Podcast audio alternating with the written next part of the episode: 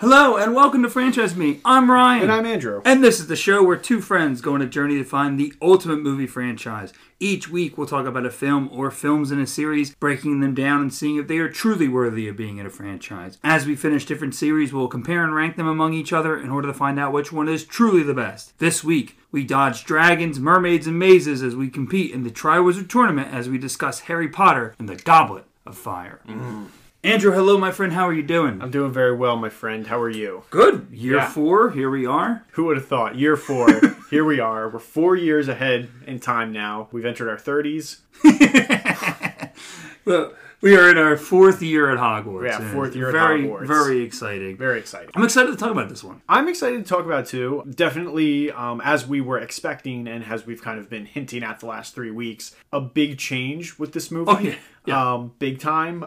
Uh, just in terms of like, uh, you know, darkness and story material and all of that. There is certainly a change with this one. And this will be an interesting one to talk about too, because I know among the fan base, they don't love this one. This is a very controversial It's movie. v- it's very is controversial the word i mean there's it's it's i, I would say it's just like a, a talked down Well, upon movie. this like is- people like the the fan base is kind of like uh disowned it in a way. Well, this is one of the ones that probably has the most changes to the book. yes. And I say controversial because I have seen a lot of people talk about this movie and and they are an- kind of angry about the changes that were made to the book because Sure. there are and we'll get to there's a very much a lot of changes done right whole characters and uh, storylines cut from the movie Right. for this one. But I did see, like, I was, you know, looking up, trying to do research and looking up people's takes on this and stuff. And I did see some people who were, you know, acknowledging at least the quality of the movie. Like, they were saying, like, oh, it's a terrible adaptation. Right. It's a pretty good movie. yeah oh and for I think there there is kind of that. So that's why I kind of use controversial. You know, maybe not maybe not in the typical sense, but like I think as an adaptation, yes, people look look down on this movie very much so. But I think the people do recognize that there is at least a quality here to the movie itself. It's just not what they were hoping for when they went into it. Eh, right you know. right right and maybe that's it maybe it's just they like the quality but they don't like the story which i get As to a an- degree As an adaptation, like this, this is a not the this is not an adap- a direct adaptation of the book. This is the most liberal version of the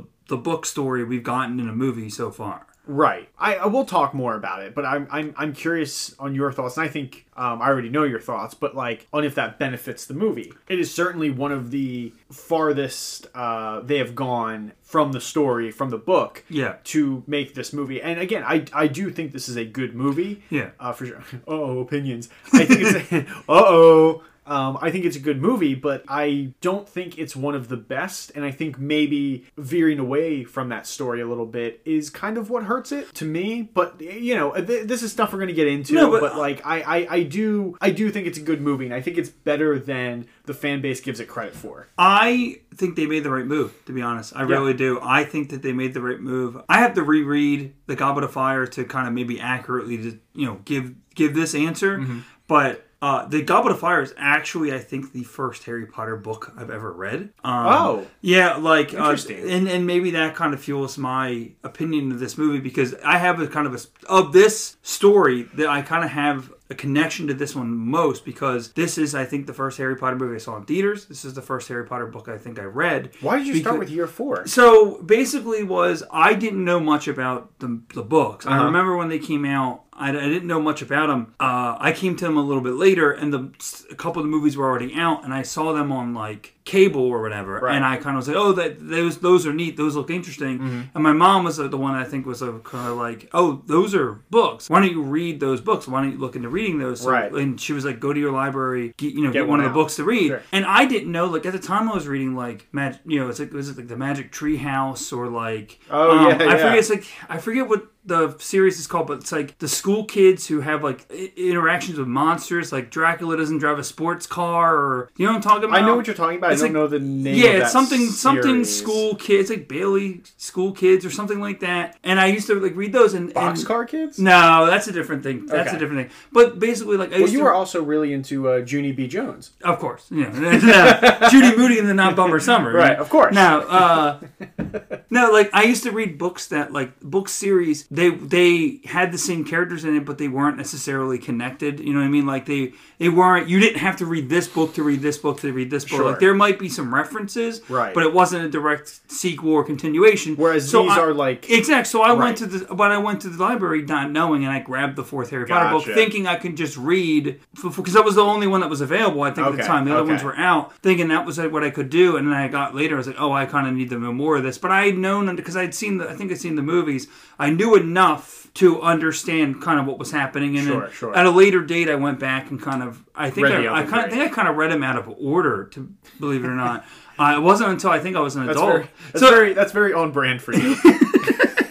but I know it's kind of blasphemy, you know, how I kind of, you know, joined this fandom Yeah, or whatever. sure, sure. But uh, yeah, so like that, that was I think the first actual one that I read all the way through. Gotcha. Okay. Um, and I loved it. So, but I think uh, that they do make the right call because I think that that is that there's some really great stuff in there, Mm-hmm. and I would like to see it. But what I've been saying the last couple weeks, this is Harry Potter and the Goblet of Fire, Harry Potter and the whatever, you know. Right, And right. a lot of the stuff they cut, it's not Harry's story. They cut Right. some Hermione story. They cut some Weasley twin stories. They cut characters that they didn't need to be in right the and, movie. and- you know, and we, we we talked about that we kind of Yeah. talked about how it is harry potter's story and you need to focus on the main character and you can't really take as much time to go off on these side uh, stories as much because it takes away from the movie and if it was a true ada- adaptation that would add like hours to these movies and you just can't do it. It's Yeah. like you have to get these down. You know, I mean, from what we've been doing, th- these are landing anywhere between like two hours and twenty minutes and two hours and forty minutes so for far the most the, part. the shortest movie's been two hours and twenty, and even this is this is This is almost two thirty seven. Yes, So it's like it, it's falling somewhere within that like give or take two and a half hour range. And if you add more to that, I mean, I don't know if I could sit through a three and a half hour Harry Yeah. Potter movie just for the sake of I want to stay true to the adaptation. I mean, it, it just doesn't. It wouldn't work that way. No. And um, yeah.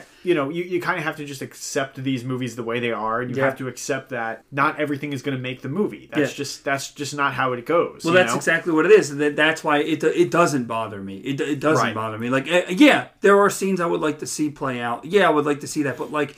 I know one of the big complaints is people, oh, I wanted to see the Quidditch World Cup. That would be cool, but that has no impact on the story whatsoever. We Yeah. don't need to see the gameplay of the Quidditch World Cup. Like, Right. it doesn't fuel anything other than the fact that we need to know who Viktor Krum is. That's it. You know what I mean? So like, and again, well, I know we're gonna get into all this stuff later, but I, I'm not mad that people hate on this movie or think this is a bad adaptation because as an, as an adaptation of the book, it is weaker. But I think as a movie, I'm looking at this as a movie. For I'm sure. treating this like I would any other, like a Fast and Furious movie or a Terminator movie. I think this is really strong. Sure. And I, I, I am really connected to this. And may, again, maybe it is my own bias. Maybe it is. Um, Well, once you told me it was the first book you read, now Yeah. I'm starting to understand why well, you like that this so and, much. and so my my little my own little personal story before we kind of get into it you know because we always try to make personal connections with the movies too Sure. my personal story with this as well is when we were in middle school we were in eighth grade Mm-hmm. i was entered into and won a local like county wide computer fair uh Oh. i we i we had computer class in eighth grade Uh-huh. and i was we didn't have not together but No, we didn't i uh i was we did like projects in it and one of my projects i made like a web page for benjamin franklin and they selected my web page for benjamin franklin and entered it into a community wide I think you've told me this a county Okay, wide yeah, yeah, like yeah. a like a county uh fair like we're not like computer fair and Okay. and the first place winner would have gone would have continued to go on like, Like the state and stuff something. yeah Right, right. and I won second place for my Wow. webpage, and they gave me twenty five dollars to Target in gift cards. And what I've used those those gift cards on was Harry Potter and the Goblet of Fire two disc special edition DVD. That's what I bought. So like literally, I can remember exactly Wow. how I got the money to buy. So like, yeah, I have a connection. I've always had a connection to this. Okay. I have a connection to this. I, well, I- now this is starting to explain yeah. a lot. Okay. so okay. I've always this has always stood out to me. This movie's always stood out to me, and it, it's I, I don't I don't think it's the best movie in the series. No, but it, it's but it, definitely it has no. stood out to me. It Right. has stood out to me. Um, and again, we'll we'll get into that more. But yeah, that that's kind of I think you know you can kind of understand a little bit more where I'm yeah, coming from now. this so. all makes sense. And also, I wanted to brag about the contest I won in eighth grade because not many people know that. And Not uh, many people know about uh, your Benjamin Franklin webpage that won you a uh, twenty-five dollar Target gift card. Thank God. fun times, man, fun times. But uh, do you want thank to you, thank you, Benjamin Franklin webpage. you want to just kind of get into it, I guess. Yeah, let's jump in, man. I can talk about it. So, release date. This is a release date of November eighteenth, two thousand five. Mm-hmm. I believe this was actually released both on that day in both uh, United Kingdom and United States. oh wow. I'm pretty sure. If not, Yeah. I'm wrong. Whatever. But uh, directed by Mike Newell. Mike Newell, Here we go. another director, our, our third director Our in this franchise so far, um, and the last and the new last director. new director. Before- Well, well, no, no, we no. get- There's technically a new one next week, but Yes. that is the same person all the way I- through. yes, I meant like the last like changeable director. Like this is the last one who'll come in and not do and not do another. Like Yes. we'll get one more and then he stays. Yeah, for seven movies. Which it, that'll be a cover. we got to talk about that. We're going to talk about that over the weeks because I have opinions on that. Yeah, I think yeah. it really starts to show in the work uh, later on. But I will say um, for this one, Mike Newell, good, really good director. Yeah, Uh, I don't know much about him. I have I, I haven't like looked into his filmography, I, but I know that he's done you know some critically acclaimed work, some Yeah.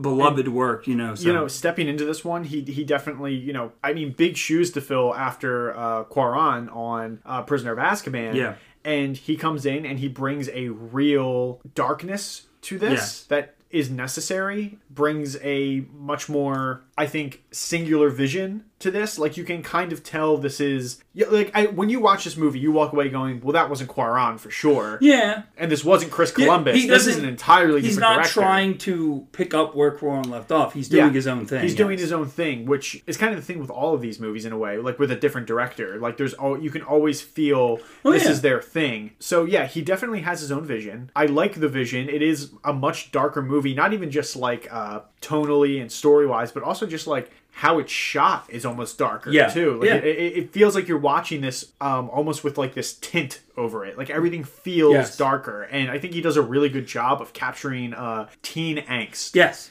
Yeah. really really well. Yeah, I know. Well, so one, Mike Newell was was I mentioned uh, in the first episode that he was up for contention for the first film. He they did consider him. Obviously, Mm-hmm. Yeah. he went back to him for this one. Yes. uh, and I know that I don't have this in like fun facts or anything. I don't think I know that he he kind of went into this movie looking to make this a kind of like a psychological thriller. Like he Ooh. watched some like Hitchcock. Okay. and I think that that looking back at this, knowing that, I think you can you can see that like There's some a- influence. there's a Yeah. mystery to this. Like they Right. Mm-hmm. play this off as a mystery, and obviously, it, it, we might not look at it as a mystery because we know what's going to happen. we read the know, book. Yeah, we know what's happening. But But, there again, is a- there's that general audience who hasn't. yeah, and there's this mystery to what is happening. You know Right. what what really is going on, and who who kind of did this or who did what or what what Right. is who's who or whatever. Who yeah. put, yeah. who put Harry's name in the goblet? Like, Yeah. how does this all, you know? Because that that's kind of where the mystery starts. Yes. is once his name pops out, you're like, oh, who did this? And Yeah. you know, it's interesting. And this movie has always plagued me. Like when I've talked to people about the Harry Potter franchise, this movie's always stood out to me. Of I, I can't really explain it. Like it has always stood out to me and different.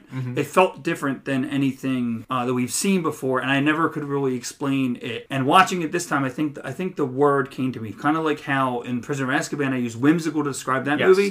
I think the word to describe Goblet of Fire is chaotic. Yes, And I think chaotic is 100%, yeah. This is a very chaotic movie. there's a lot of chaos. Yeah, I mean, literally within the first ten minutes with the, everything with the Quidditch World Cup, like Yeah. there is, and I think Mike Newell, and then maybe that is the psychological thriller aspect of it, kind of has this like chaos and chaotic uh, energy about him. Exactly, And, and you can kind of actually see that on that 20th anniversary special. They show some behind the scenes stuff. Yes. I mean, uh, famously, I mean, the thing with him was he does treat them like adults. Yes. But he seems to run a very chaotic but like upbeat and fun set. Yes, so that th- was what they all said. That's one thing I wanted to say too. Thank you for reminding me that in the last episode I did mention uh, the 20th anniversary special, and I actually got a quote wrong from it. I want to correct it. Sure, sure. I said that they talk about Chris Columbus treating them like kids or, or accepting them as kids Uh-huh. when they were on the first two movies, and I I attributed uh, Alfonso Cuarón as them in the quote to treating them as adults. It's actually Mike Newell. They said when Mike Newell got there, he treated them just like adults, like, Right. like you would any other actor, and that's kind of that's kind of what it was. But also, you're right. This fun energy to it. There's clips that in the 20th anniversary special Yeah. of them like shooting water guns at him. Yeah. There's a very famous thing they talk about like the fight between the Weasley twins and Yeah. they're fighting and Mike Newell literally just grabs one of them and just gets on the ground. This guy's like he's Yeah. And he gets on the ground and he's rustling him on the Yeah, ground and yeah. he's you know he's he's in there like you can feel it. Like I think there is a chaotic energy to him as a director Yeah, he that you can see on film. he has this chaos about him, this chaotic energy. You're right, and it- it's it's fascinating to kind of like watch behind the scenes stuff because this movie is dark, but then you look at the behind the scenes stuff and it's just like this fun set. Yeah. and you're like, what? How did he even? But I I think that also kind of attributes to like if you're running a fun set, you can probably get what you need out of actors if everyone feels comfortable and like feels like oh I can I can have fun and then I have to tune in and do this. You know, it it, it really I attributes think to it's that. it's easier It to keeps the energy high. I think, especially when you're working with people of this age, it's easier to get like the darker performances you need when Right. you're allowing they're not living in darkness. Like Yes. you, uh, let's take your dark energy or your darkness and channel it into this scene, but then we're gonna make everything else light and fun, and, Yeah.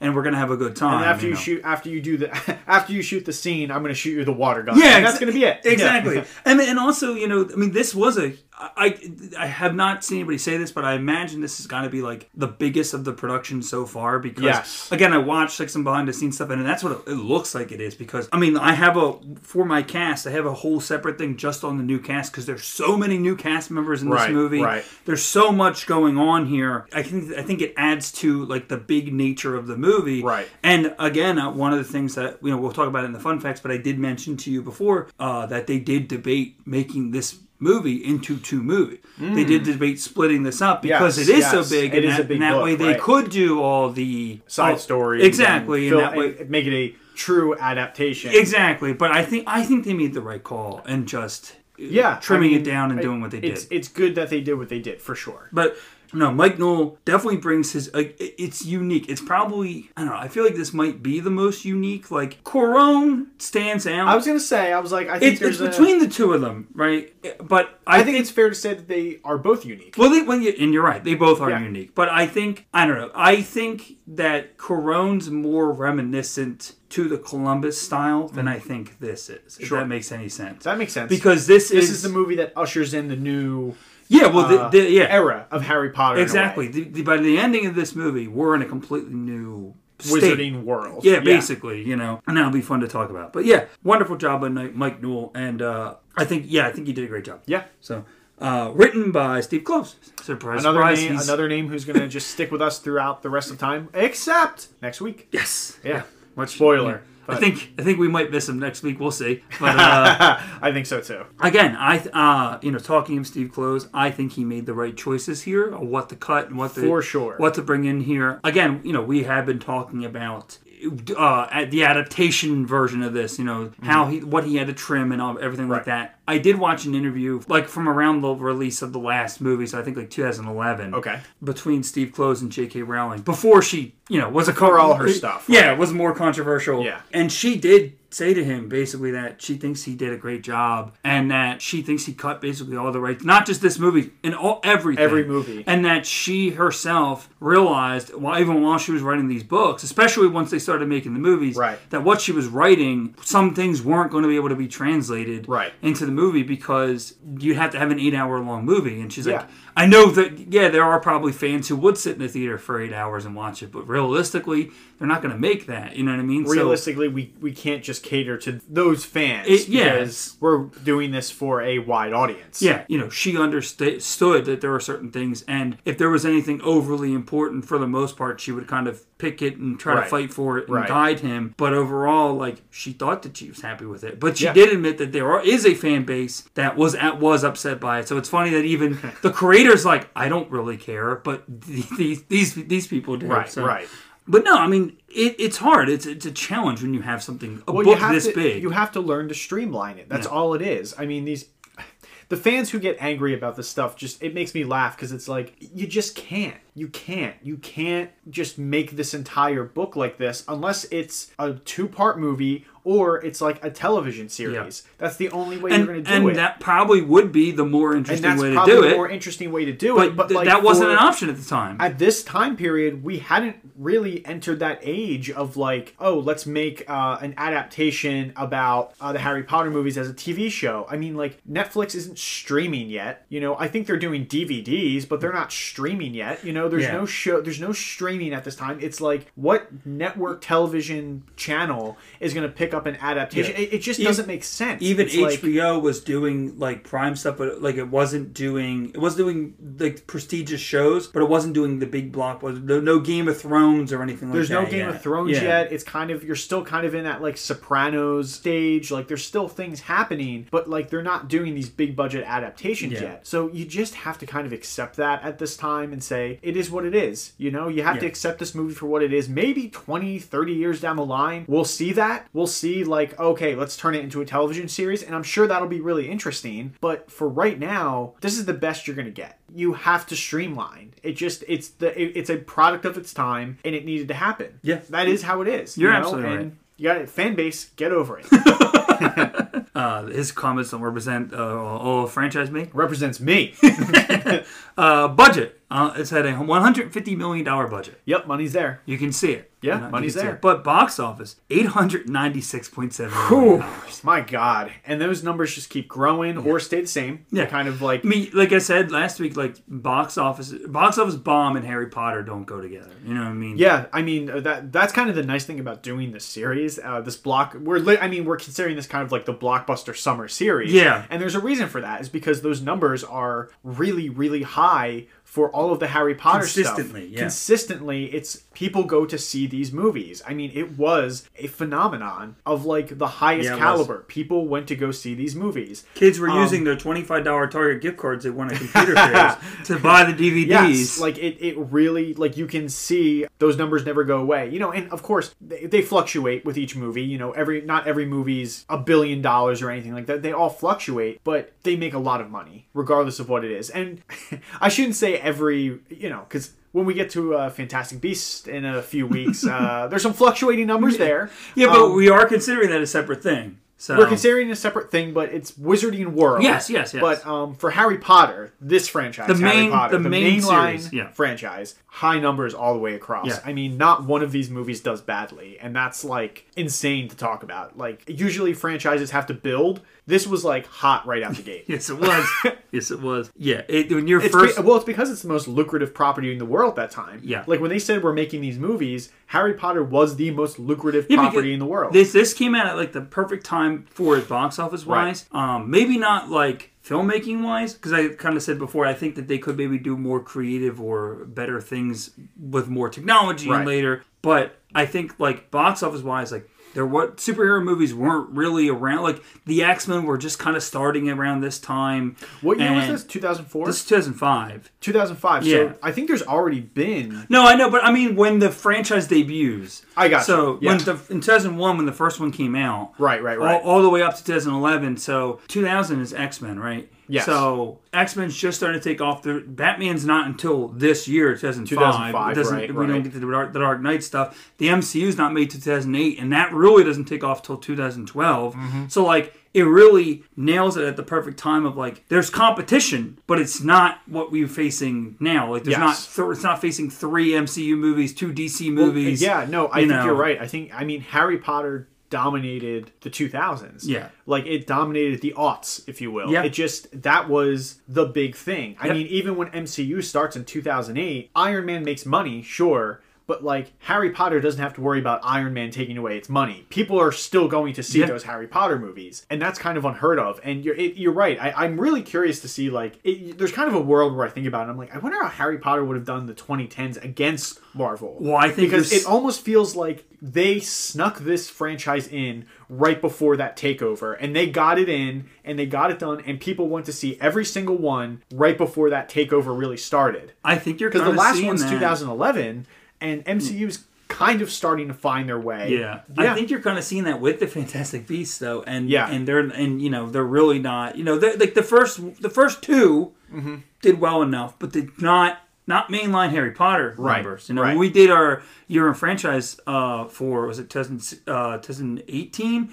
was the second the second Fantastic Beast movie. Crimes of in- Grindelwald, Crimes yeah. of Grindelwald. You were you were surprised that it's in the top ten, but it, I think it was ten. I think you was were number 10, You were very surprised because a Harry Potter movie is usually at least top five. Right, you, you, know. would think like a Wizarding World movie would be high, but Yeah. it's it's you know there, there is that world where you think like how well would Harry Potter do against MCU? I personally think it probably still would have done really well. I think so. I think it would have done really well, but it is funny to look at like you know the MCU box office domination now and kind of look back and go like Harry Potter was this I- in the 2000s. Yeah. Like this was box office domination all the way and through. even like other uh, adaptations of other famous, you know, young adult n- novels or whatever, like Hunger they, Games, the, you know, whatever, Hunger Games, Twilight. Twilight. They, they like they, again, they're successful. They make money, Right. But they don't. it's not Harry Potter. No, I mean, you know, Yeah. We'll talk about Twilight one day, but I was looking at the last Twilight movie last night and made seven hundred something million dollars. Like, Right. like that's very impressive. it's very good. Yeah. but.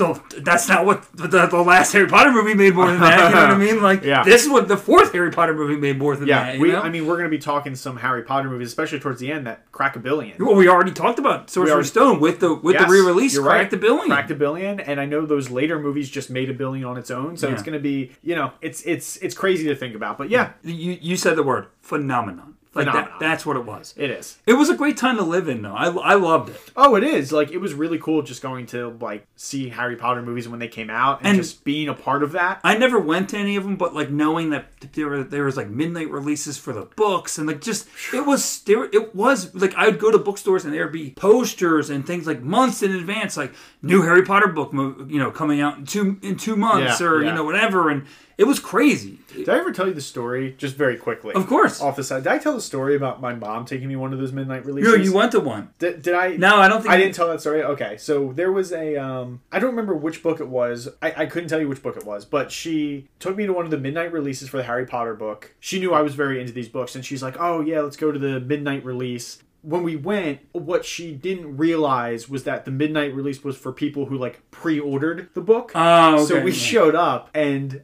they didn't have one for us, obviously. And she was like, Oh, you had to pre order. So we showed up to this bookstore at midnight for nothing. and then we went home and she felt really bad about it. And the next day she went like to the bookstore first thing in the morning and bought me the book and brought it home. And I was like, Oh, that's really nice. That's really and just a just a sweet story. That's there. a very But, nice story. Yeah, I, I did go to one of those midnight releases and I will tell you what I do remember is standing in line and there were literally people like dressed as Yeah, in witch costume, is like costume standing outside the bookstore and i just thought that was wild i was like this is really something like Yeah. these people like you know and i'm like a kid at that time and these people are just you know they have their hats on they have their robes on and i was like this is yeah. wa- wands at the ready just to get a book Yeah. and like you don't see that anymore No, you like don't. you will never i don't know if we're ever going to see something like that again And I, I'm, I, I can't wait to talk about that more, probably in the retrospective, kind of the phenomenon, like It is that, that It- this dude, that this was I- like, I, like it I don't really, was. It's so funny because we keep saying that, but I don't know if you didn't live it. It's so hard to like really explain how this much how Yeah. this really was a phenomenon Yeah. and how much Harry Potter dominated the culture at one time. It really did. So let's talk Rotten Tomato score. Yeah, let's do it. Critics have this certified fresh at 88%. Nice. Wow, critics liked it. Audience is fresh at 74. So Interesting. A little Okay. lower, a little, lower, but still lower. fresh. Still fresh, lower. You know, and I, I imagine that other like twenty five percent there were kind of the fans that were like, "It's not a true adaptation." I imagine it's those people. Probably, it's probably, those people. But you know, I love those numbers. I, I you know, we, uh, I'm excited to talk about this. So, Mm-hmm. want to go into the cast? Here we go. All right. So, like I said, I have this. Uh, well, I have two casts. I have the cast, the kind of returning cast, and I have the new cast. So, Okay, cool. Do you want to do one at a time? Let's yeah, let's do one at a time. Let's Okay. do returning, and then we'll go to the Okay. new. The new, because with the new, there's not a lot, but I, I there, there's a lot of characters in this movie They that get are introduced. introduced, that, that, and most of them come back. So Yes. that's why I wanted to talk about them at least, and we don't have to talk about all of them, but at least kind of hit on them a little bit and Yeah, sure. get their names in here. But I don't want, I, I feel overwhelmed when the list is Yeah, 20 names at yeah. once. We went know. into this, and I I mean, even when we were talking about this, we were like, this cast list is going to be like, you know, because it just kind of grows with every movie. Yeah, so. but the problem is by the end of the movies, everybody has at least one major moment that you need Yeah. to talk about. So Yeah. that's kind of like, oh, I want to make sure we say everybody. You know? Absolutely, yeah. Um, but starring Daniel Radcliffe as Harry Potter, Rupert Grint as Ron Weasley, Weasley, Emma Watson as Hermione Granger,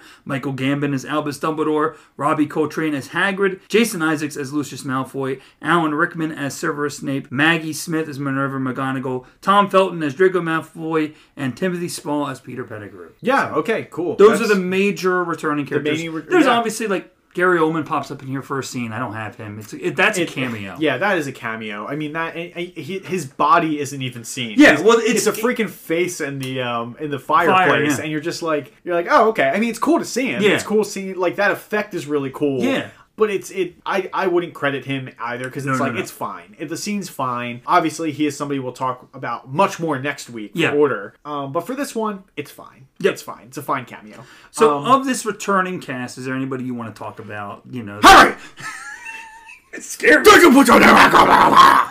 take a put your name back. I was hoping you were going to go there first because I got I got a lot to say about this. This is the movie where we get it. We get Dumbledore in your face. He slams Harry against the wall, gets in his face. Did you put your name on a goblet? I mean, I was like, I really like this. I mean, I still really I'm going like to tell it. you, I yeah, I really love. I I really, love it. really like you it. know why I love it? I've thought about this a lot. Yeah. Okay, because we talked about last week with Michael Gambon's Dumbledore. Well, we talked. We've been talking about Dumbledore a lot. Yes. These last couple movies, Yes. and We've we- had to though. Yes, of course, and we talked about the again. Uh, we we're always repeating Harris ourselves, version? but yeah, Yeah. the Richard Harris version being this what child Harry sees. Pop Up Whiz. Pop up whiz.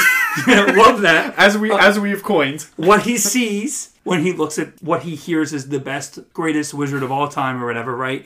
This old, frail man, and then kind of the Michael Gambon one being kind of how Dumbledore actually is. Maybe there's Yes. more levels to him. And we talked about with Prisoner of Azkaban, this is a man that knows everything. Yes. Mm-hmm. He knows everything that's going to happen. He knows what has already happened, what will happen, what needs to happen, what might happen, everything. Everything's in that man's head. They go back in time and they find out before any of this even happened, Mm-hmm. Dumbledore knew that they were going to have to go back in time and take Buckbeak, and he was distracting Fudge and everybody, Yep. and he knew. He knew everything, Yes. right? What we get here is a Dumbledore that is scared. Yes. He doesn't know everything. Mm-hmm.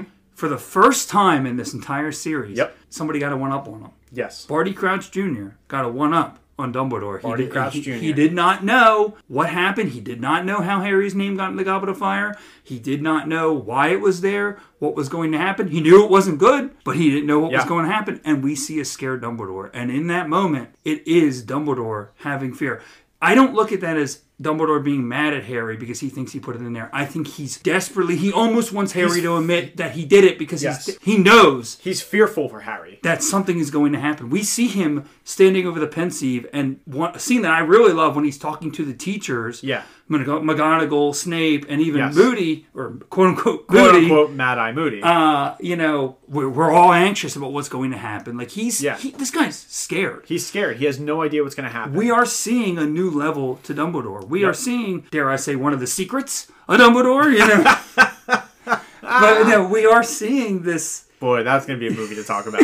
this this layer of this character Yeah. that has always been calm, cool, collected, and above everybody, Knows ahead everything, of everything, Head of the curve. and he doesn't. Yeah. and, and and I think I thought, and that's one of the main reasons why I love this movie so much Yep. because I thought that was fascinating. Yeah, I think you're absolutely right. I think as a character, that was the only way I think Michael Gambon could have gone with this character. You know, and I know when we get to differences in the book, the famous thing, Dumbledore says calmly, "Shut up." How about that? How about we're watching a movie? I think it's fun to point out and make fun of if you are actually upset because of how he said it. Like I don't care if you point it out. Of I- course, of course, it is a major difference. Sure, it is a major difference. But- that's kind of the famous major difference that everybody rags on this movie about. But like, or yeah, and specifically Michael Gambon. and specifically Michael Gambon. But- But, like, I think in that moment, as a character choice, well, of course he's scared. He doesn't know what's going on. Somebody, I don't know if it was Mike Newell. I don't know if this was Michael Gambon making a choice and saying, "Let's Kloves, try or this." even yeah, whoever. Who- whoever it was, but I think it was the right way to go. Like he has to be like Dumb-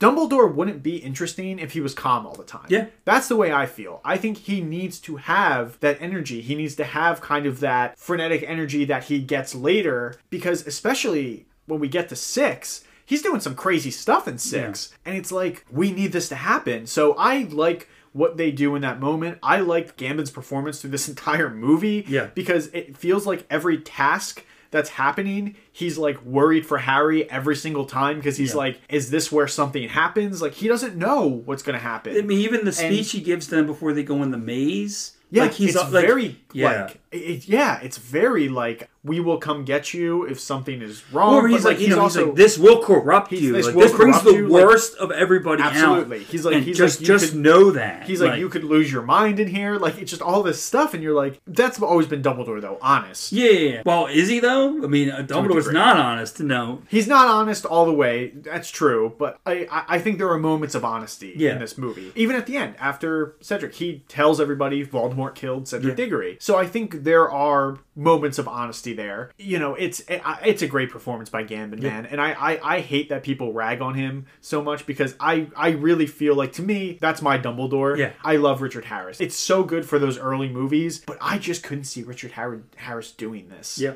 You know, and I'm like, I like Gambon's performance. I think he's just very, he's got it. You know, There, I mean, Dumbledore is such a layered character. There's layers to layers to layers of Dumbledore. Right? Yes. Like you know, like I said, and like it's almost endless. Yeah, well, it is. I mean, and and the seventh book is very much, and a little bit in the movie too, but the seventh book specifically is very much like we're delving into the backstory of Dumbledore and what happened to Yep. Mm-hmm. him and all this stuff. And again, Secrets of Dumbledore is literally all about that. Like that's Yeah. the plot of that movie, and we'll We get actually there. get to see his brother Yeah. uh, Aberforth. Well, we get to see, we see him in the mainline. We see him in the series. mainline yeah, series but we, too, We but- more to learn more about him and Yep. stuff. Yeah, like there's layers to it, and if we don't get a, a moment like this or a movie like this where we start to see kind of cracks to that, or that Yep. there is layers to it, then it would feel almost like you got hit by a truck by the time you got there and be like, wow, this guy who has always been calm, cool, collected, and kind and and whatever, Yep. and never let anything bother him. He actually had like this big backstory, and it would feel kind of like, well, it's undeserved almost, like. yeah, it wouldn't feel earned. Yeah, and I think being able to see that oh, there is more to this guy. There, Yep. there is a fear to this guy. Like I think that really makes it work better when we have to explore the darker elements to Dumbledore because we're starting to see that a little bit. Right? Yeah, so absolutely. he knows. He kind of has an idea of what's happening, and he kind of real like he. Do, I think he does know kind of what's happening. He does know what's going what's going to come of this. Like I think Right. I think there's a part of him that knows that once his name came out of that cup, that most likely this is probably going to lead to Voldemort's Bad things. return. Yeah, yeah. He he, had, he knew immediately as soon as that came out. But- Voldemort. but he can't keep it in because he Right. is so scared, and Right. he and he's like, "How did this happen? How how did how did this get to be?" Right. And we see that a little bit more than anger too, even when he bursts in. Are you mad at me? Are you Alistair Moody? Are you Alistair Moody? Where is he? Where is he? Yeah. Is he in this room? Yeah. Like you get you get that. I love that we get that Yes. because again, not trying to downplay Richard Harris, but could you see? Are you Alistair Moody? Is he in this room? Is Alistair Moody in this room right now? Oh, thank you very much for telling me. Could somebody open the chest fold? Pop, pop, whiz. Like it's just not. Yeah. You know, it wouldn't work. It, Like, there's is a lack of intensity there. there's a lack of it. That's exactly it. There's a lack of intensity, and you need that from Gambon, and Gambon brings that almost a uh, uh, a bit of a youthfulness to Yeah. Dumbledore, and Yeah. that he's not frail and old. He is kind of this like still very You um, understand why there's your a- face wisdom. You understand why there's a fear for this guy? Yes. absolutely. I, I'm glad we're on the same page with that because I came in here ready to defend Gambon. No, no, no, I I, nothing- I love this performance. I've told you before, I Yeah. like Gambon more than Harris, and I, I think he gets ragged on a lot for this movie, But- and, he sh- and, and I think it's unfair. Specifically, this movie. I, I love his performance in this. It's movie. really just this one, and you know, uh, whatever. I like it. Yeah. Uh, who else do you want to talk? Anybody else you want to talk about? Um, I guess we can just. I, I, I really don't think a lot of the teachers have a lot to do. I Um, like- I will say, I, Maggie Smith. I just want to Uh, point yes. out. Fantastic. I mean, that whole like Yule Ball scene is Yes. really, really great. It's just funny too because you don't really get to. She's always had like really curt lines that are funny, but to actually see her more like we're gonna learn to dance, and she's doing this whole thing, and that whole scene where she's where she's like, oh, uh, Mr. Weasley come up, and Ron goes up, and she's dancing with Ron, but even like Filch in the background with the, the record player. Oh, the record player. So there's a great shot where like Filch is back there and he drops the needle in the record, and when it hits the record, he like jumps and he's like he's like whoa, and you're just like what what is going I, on? I here? didn't mention him, but he has a lot of great movies because he has the great comedic joke of like every time that the task, like when the cannon rings, boom, and he's, he's Yeah, and then it goes off, and he's like, ah, like they're like they've kind of have found a way for Filch just to be funny in this Yeah. movie, which I like. But uh, Maggie Smith is great, especially in that Yule Ball scene. Yes. I think uh, that whole dance is funny. And her The whole thing with Ron just being like your waist, and it's just it's great. her performance in the scene that I mentioned earlier with like the the teachers and Dumbledore like is really great. You you Yes. do get to see that concern that she has. She really does love Harry Potter, and you she is protective of him, and you Yes. see that more than you have seen in any other you movies. feel you feel kind of that uh, that motherly uh, thing for him, Yeah, protection of him. Absolutely. And, you know, I'm sure I'll mention it too, but in that scene, in the Harry, did you put your name in the Goblet of Yeah. Fire scene? I love uh, the shot of when they're saying Harry Potter is officially the fourth, the fourth, you know, he has to enter the tournament. He's the fourth champion. Right. And they cut to all the teachers and everybody there, Karkaroff and everybody, Yep. and Madame Moody and McGonagall and Snape.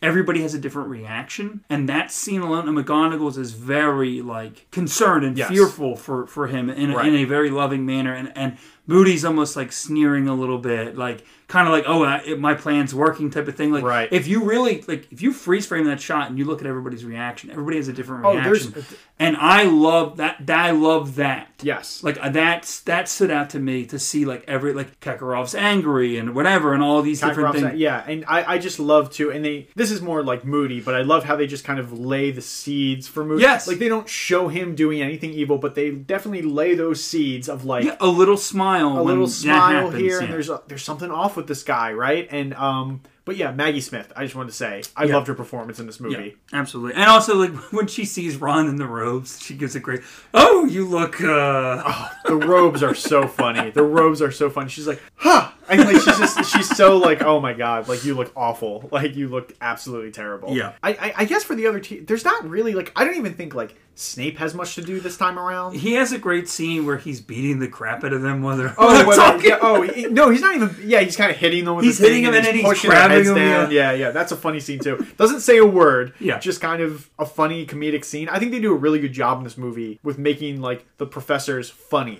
Yeah. and like kind of showcasing like yeah, the kids are acting up. Let's have like the professors do funny things to them and d- discipline them in funny What- ways. And that that whole scene is funny. He keeps hitting them with the papers, and then when he sees them talking, and he's like pulling up the sleeves, getting ready to. It's funny. Yeah. There's a great uh, Snape does have a great uh, deleted scene, i and I think it's in the book, but I don't know if he's doing this in the book, where Harry steps out of the Yule Ball and he goes to like, the court, the courtyard, Uh-huh. and Snape's with Karkaroff or whatever, and he's telling him about like they, we see a little bit of it in the in the main movie or like another With version with of it. f- yeah, yeah, but the, he's uh, like you Death can feel it sign. too. Something's Yeah. happening. You can feel it or whatever. Yeah.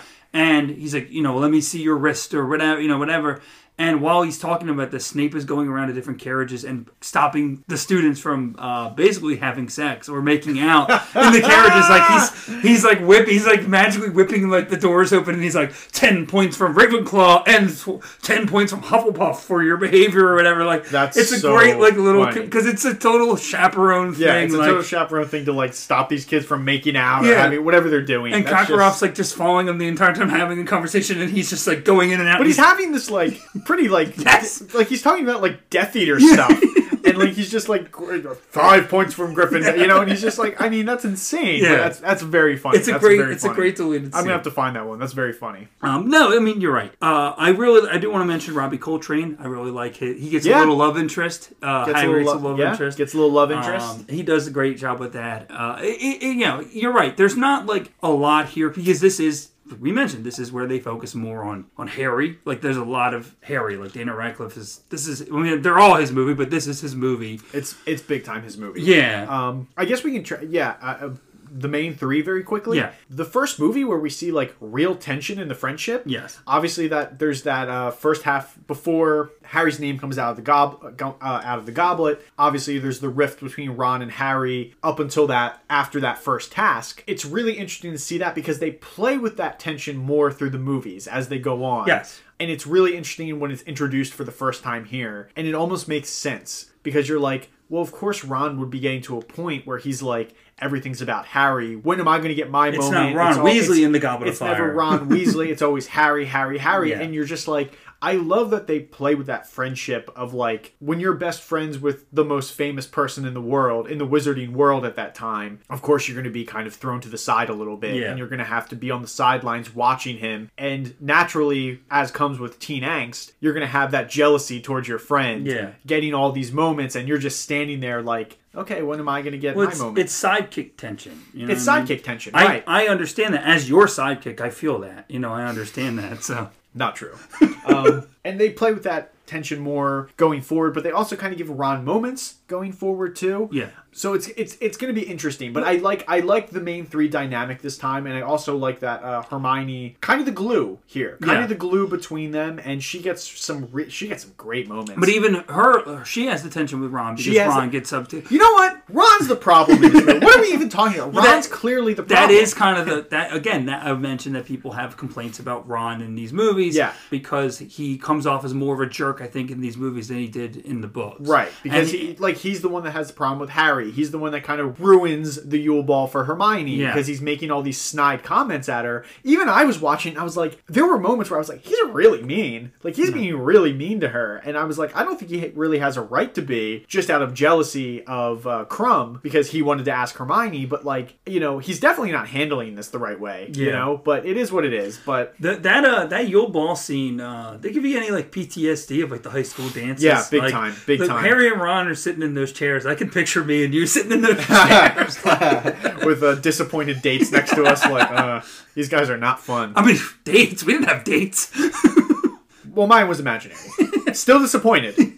no, but like, yeah, no. It, it definitely when you watch those scenes, uh, like I, this movie captures really well just those like teen high school feelings of like, oh, I have to go to this dance and I have to like it captures that so well. And you're uh, absolutely right. During that whole Yule Ball scene, I'm like uncomfortable watching it sometimes because I'm like, I lived this. Yeah, like I yeah. definitely I did lived too- I did this, too, and I was like, I I feel this in my soul, and it's still a little uncomfortable for me to watch because I'm like, I would definitely just be sitting there. I would definitely be like struggling to even find a date, and Well- just like all of that stuff that Ron and Harry go through. I'm Yeah. like, yeah, I feel this. Harry uh, puts it perfectly as like Ron's like, "Well, you fought dragons. You could do this." He goes, "I'd rather have the dragon." I'd right rather now." have the dragon right now. Like I would fight a dragon before having to do this. Like, um, no, but you're right. Like all three of them give really great performances. You're right. Emma Watson has a lot more to do. She's really Mm-hmm. great in it. I know that uh, Daniel Radcliffe has kind of led this like kind of constantly teasing the scene in the the Yule Ball scene in here where she comes down the stairs and she's supposed to be like this transformed because Yeah. uh, in the book it is much more of a transformation because we, I like I kind of we kind of talked about like Hermione has more like buck teeth and Right. thing, like things like that, and that's supposed to be more of a transformation. And in here, like Daniel Radcliffe has, has said, like even when this movie came out, he's like Emma Watson is and has always been a beautiful girl, and he's like, and she walks down there and she's just slightly more beautiful, like, like, like that's Yeah, this, it's- this big transformation, and she comes down, her hair's a little neater, like that. Yeah. That's really no. it. I like I like that scene though. It's kind of like it's got a real. um It reminds me a lot of like a like a Beauty and the Beast. No, it- when well- Belle comes down the stairs. It's And it's basically that. ironic But, um, that she would end up, you know, yeah, going to be in that movie. it- it- exactly right. Yeah, I always forget she was in that Beauty and the Beast movie. but yeah, it's it's it's a fine transformation Yeah. scene. I like it. You know, I like it. I think it's cute. as a when I rem- I remember again as a teenager. So I, as a teenager, when I was a teenager, I remember uh, watching. So I was around. We were around the same age of them, uh, like at the time. I think like thirteen. You know. yeah, they, I whenever think, I think 14, yeah, we were yeah. always we were in that slot, Yeah, right. And I remember watching this trailer like on the on the TV, Mm-hmm. and I remember like like that was kind of like my first moment where I was like like watched like a girl like on in a movie, and I was like, oh my god! Like I remember like that that has always stood out to me as being a teenage boy and being like, wow, like was Emma Watson your sexual awakening? I don't know about that, but uh. Interesting. But no, like no, just like a like a, a major like crush, like oh wow, you know, like okay, yeah, yeah, It's fine if she was. I mean, it's No, I, I mean, I, I honestly, I don't know if I would go that far. but okay. I just, okay, but that was okay. a moment that I was fair like, enough. wow, fair wow, enough. wow. I won't know. push you on it. I'm just Uh, and also, I, I do want to talk about Daniel Radcliffe because there's a couple of things I wanted to mention about kind of Harry, the character that we haven't. I think Radcliffe, especially in this movie, does a great job of. I love when they let him capture the him being wowed by by magic. Like, Sure. I love when he walks into the tent at the Quidditch World Cup. I love he- and he magic.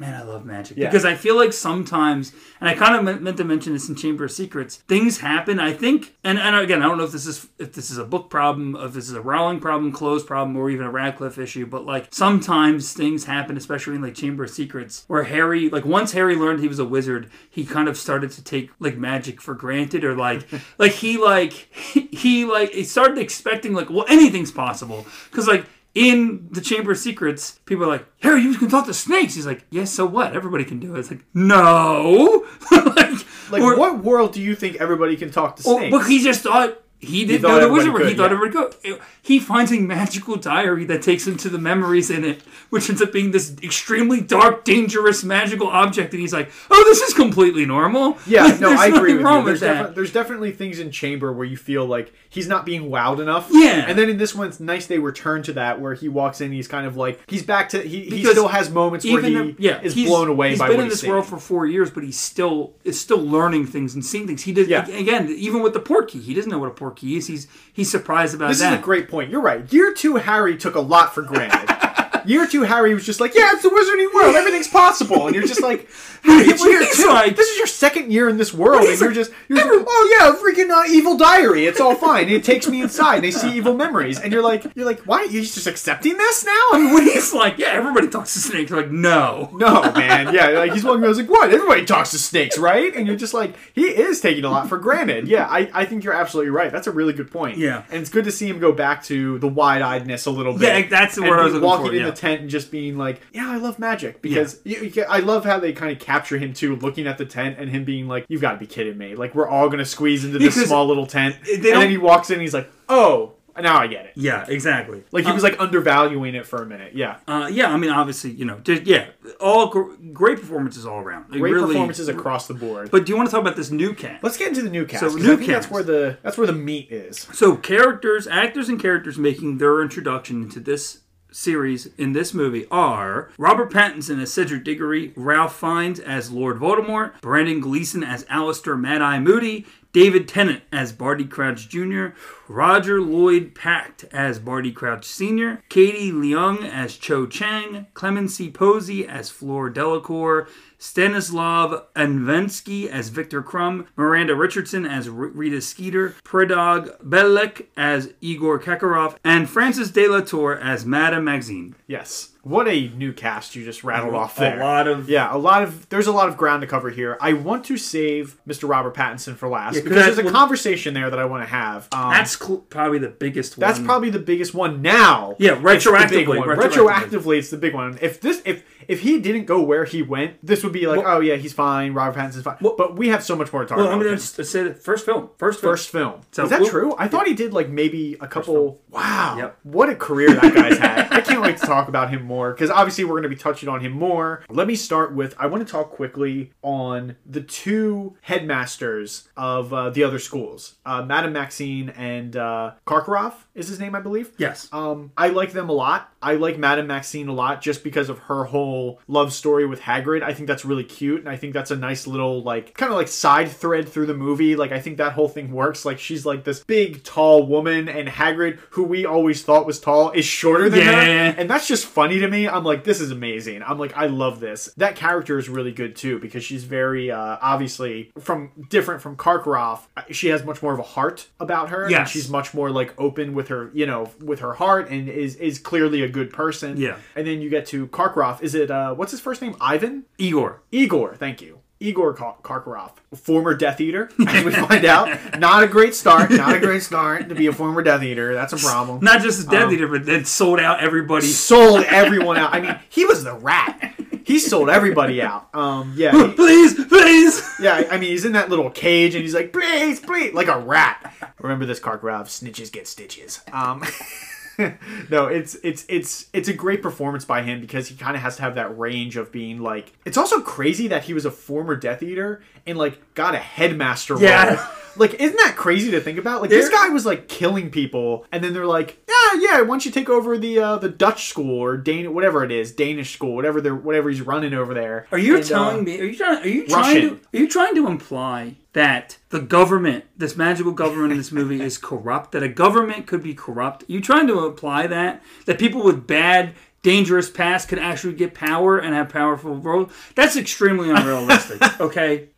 That's extremely unrealistic. We don't see that today. That's come on. We all know that's not real. That hasn't happened. That's not, No, it's not currently Bul- happening. Um, Bulgarian though. Bulgarian. Bulgarian, Yes. thank you. Bulgarian. Um, I wasn't sure which country it was, um, but I like Karkaroff a lot. I think he's he does what exactly what he needs Yeah. to do. He's got like kind of that. He comes off. You can tell there's something off with him, like because he's kind of like laughing at evil, like kind of crazy things, and you're like, okay, Yeah. there's something off about this guy. But then you get those nice flashback sequences. Um, you get that quick thing of him and Snape in the closet. Yeah, where he's like, something's happening, and you're just like, He- ooh. he but is um, in I, my- I, I like I like the character. He's in my least favorite scene in this movie. The one I don't think they need is him. They show him entering the Great Hall where the, the goblet is, and they just close the door. Yes. like they're clearly trying to imply that he did this Yes, or yes. whatever. And I don't think that it's. I don't think that's needed. I think It's not that needed. the mystery would work better if you don't have that because it Right. felt like whether he did it or not. Because well, they try to play him up as the villain yeah, I, I, I don't think it's. but there's I- not enough there. no, I don't Yeah. think I. But I think they also wanted to kind of show that there is a darkness to him, and I just I think that that scene's unnecessary. That's the one that kind of sits out to me. That's like "Ah, I wish that wasn't there. absolutely. Let's move to their fellow students, Fleur Delacour and Viktor Krum, Yeah, the champions. the yeah. champions. Fleur Delacour, a lot of heart, Yeah. very sweet person. They don't have too much. To, I mean, literally, They don't have too much to do, but I like Fleur Delacour. Like, I mean, she goes out early during the mermaid thing, but she thanks Harry very sweetly. Yeah, yeah. And then they get that nice moment at the end of the movie where she's like,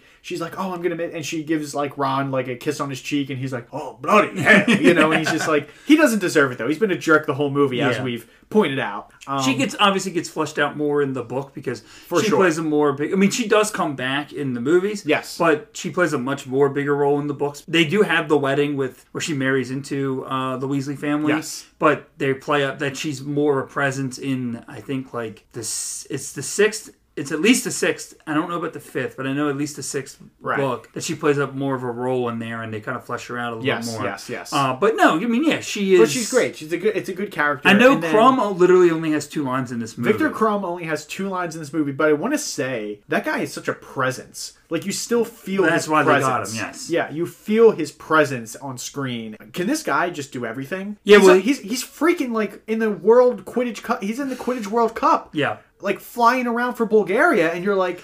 Well, this guy's incredible, I and then he's that- and then he's still a student. When he walks in that room, everybody's like, "Oh my god!" When he walks into the Great Hall for the first time, everybody's like, "That's Viktor Krum." Like Yeah. he just was in the Quidditch World Cup, and like, I- and he's here I think that was one of the complaints too that people with cutting of the, the gameplay of the Quidditch Cup. because it doesn't build Krum up more. yeah, well, that and like I think like they're like you're. It's supposed to be more of a surprise that he is a, a student. You know what I mean? Or like they're they're supposed to be the kids are supposed to be more surprised that like oh I forgot that he is like he's so he is so good that he is so young. He's still in school, Right, but literally right. playing on a professional Quidditch team. Yeah. So it would be like the equivalent of like LeBron James being in the NBA but still being in, in high school, like still going to classes. I think he got in early too. No, I know, but he wasn't going to school at the same time as I agree, You know, agree, as yeah, actually just- playing in the. He didn't play the NBA championships and then go go, to- school on Monday. You know what I yeah, he didn't play the NBA championships. Then was you know in psychology Monday morning. Yeah, that wasn't happening. Just want to say quickly that World Quidditch scene. I take one gripe with it. Look, we try to avoid all the controversial topics here, but uh, as an Irish man, when the Ireland team flies in and they show the dancing leprechaun, you know, I, it's stuff like this that I'm taking my glasses off. It's stuff like this that just bothers me to my core. You know, we have so much going on in the world, and uh, for whatever reason, us Irish people are just uh, boiled down to dancing leprechauns. and this is just another case of me having to watch a movie and have this stereotype rubbed in my face. Well, they deleted the scene where they threw potatoes at people. Yeah, I bet they did. And, uh, you know, I, I think we've moved beyond the dancing leprechaun, is what I'm trying to say. Can we do anything better? And uh, that's my PSA. But to go back to Krum, you're right though. he just moves on to go back to Krum anyway. to go back to Krum, He's gonna cut that. you're right that they. Uh, we'll see, but uh, he does have a presence, and I think that what's basically implied is that Krum is is extremely talented. He's extremely athletic, but he's kind of dumb, and that goes. Oh, yeah, and, yeah. that is again.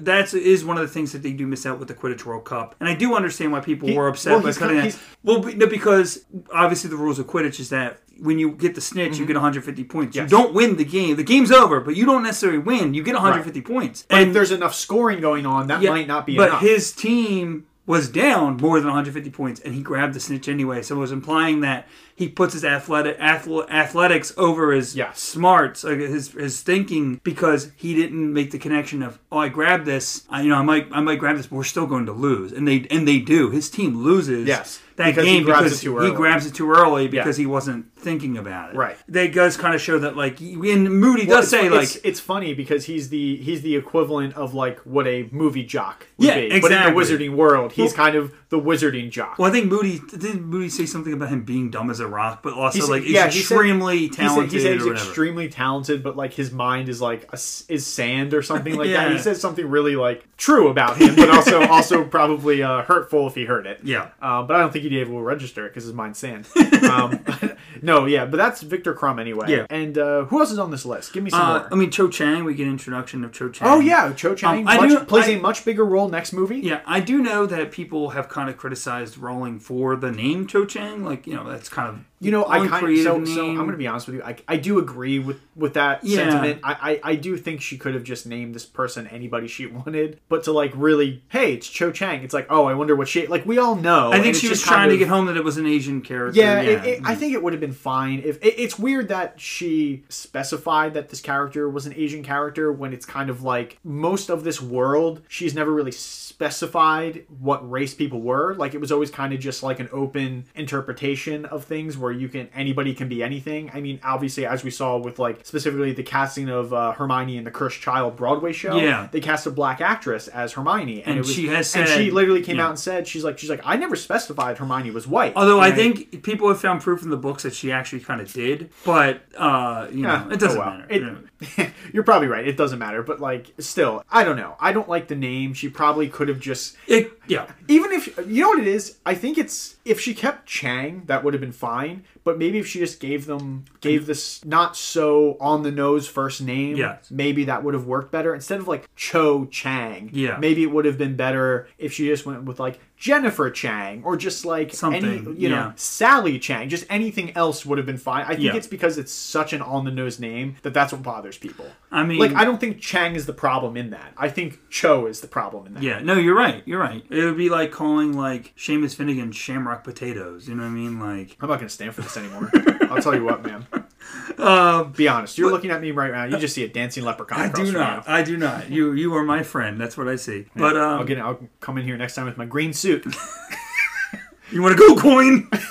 no, I my think lucky charms at the end of the rainbow. I think Katie Leung as this character does a great job though, and and you know, it's she again. She's not in this very much, role, but but yeah. she it's it. There's some cute moments between her and Harry. They're they're building the uh the romance for the next movie. Yes. That's what it's about. Well, then I guess do you want to talk about the Barty Crouches? You know, senior. Let's talk about the? Barty Crouch. Okay, so I Um, want to start with senior. Yes. Um, Barty Crouch Senior. Again, not a huge No, role. no, no, no, um, no. But he's fine. He's very. Uh, he comes off as very like by the book. Very like this is the way things are. You know, I, I think one of my biggest qualms with the Goblet of Fire story. This is book two, not even movie. Is just like Harry's name comes out of that goblet, and I'm like, you're telling me there's no way that you can just say, oh, he doesn't have to compete. Like he can't overturn this. Well, I think- Like, is this really that binding that he cannot? Like it, it- it's just always The bothered me. argument that I've seen people do or say is like Harry walks out of the tent and the dragon test says, "I give up," and then that's it. Like he just walks out and goes, "I surrender," and that's it. Like he has to be there. He has to quote has to unquote show compete, up. but he can just walk out and go, "I surrender." You know, he has to go to the lake. He just, I'm just not going to do it. I'm just going to sit Yeah, at the dock and just not, not do it. anything. You know, Yeah, like yeah, just, like- he's competing. He's still in it, but like, why can't he jump in the lake and just do back pedals for like an hour? You know what I mean? Like, why does While he everyone to- else is getting rescued, he's just running some laps. he's like, he's like, I'm gonna get my laps in while you guys are down there rescuing. Like- Can you get Ron? like, while you're down there, I'm just gonna get some freestyle. Like, in. why does he have to actually compete? You know Yeah, what I mean? Like, he didn't have to. But yeah, I, I, the guy is fine that plays him. I think he's just, um, I think the character is fine. Like, I just think he's a, he's there specifically to be this by the book. This is why it happens, and then the connection to Junior later is really, I, I think, think- the important part. If Mad Eye Moody wasn't Barty Crouch Jr., then Barty Crouch Sr. wouldn't be in this movie. Absolutely. You only have that character because we need, like, they would give Fudge his role, basically. Right. We only have this character because he has a connection to the, the quote unquote villain of this movie. Right. And that's why he's there. And Yeah. we need, we need that. Yeah, the, the well, the court scene is really nice with uh, him in there. I think that court scene is really he well does a good job with that, because yeah. he, once it's revealed your son is the one that has been killing people. He does a really nice job of like having that shock of like Yeah. my my son, and he just eh, that's really good. But I also really like the moment where maybe it's after the second task, him and Harry are walking and talking. Mad Eye comes up to him, and Barty Crouch Senior is like looking at him, and you can see him have the realization he that's, he understands that's my son, yes. and I can see it. And he kind of walks away like he's seen a ghost. And then what? What do we see next? He's dead. Yeah. Like obviously he's dead. Like his son kills him. But like it's it's such a good moment where he looks at him and he's the only one who looks at Mad Eye Moody and recognizes Well, because- he's on Polyjuice potion and that's my son. Yeah, but he, I, I'm assuming that at the time the potion was wearing off and that He the was tick, starting the tick was coming out. Yes, he was his, starting his to see tongue it. thing, yeah, Yep, that they yep. showed. But speaking of that, you know, David Tennant as Barty Crouch Jr. You know, again, small. It's small role. Small role, Because- man, dude, I'm I love David Tennant. Of man. course. I'm a big David Tennant. He's stan. chewing scenery here. He's chewing scenery. I, I will stand David Tennant till the end of days. Tenth Doctor, baby. He's great. Uh, had that great role on Jessica Jones Oh, yeah. too. So good as the villain on that Killgrave. So good. But I just love this guy as an actor too. I think he's really good. Actually, since we're talking about him, because I don't think we're gonna have too much of a chance to talk about him again. Everyone should watch Good Omens. He's really good on that show. I think he does a really good job here of doing the crazy Barty Crouch Jr. Oh, yeah. thing, like that whole He's like screaming and he's screaming. He's doing the ticks. He's he's just he's nailing it. I also love the scene where we get to watch the polyjuice potion wear off. Yeah. Oh, yeah. That's really well done. Like it still looks really good where it's wearing off and he becomes Barty Crouch Jr. again. Like it really Yeah. works for me. Yeah, and he does a really great job and uh, he's very menacing and you definitely fear this guy. Again, it's a presence thing. Yeah. Even like at the beginning of the movie after uh, these Death Eaters have torn through the camp, Harry's there, Barty Crouch Jr. is walking through and you're like, "Oh my god, like what if he catches him?" Because you can tell he's not just going to kill him. He's probably going to torture him a little Yeah, bit yeah. and then kill him because he's that kind of guy.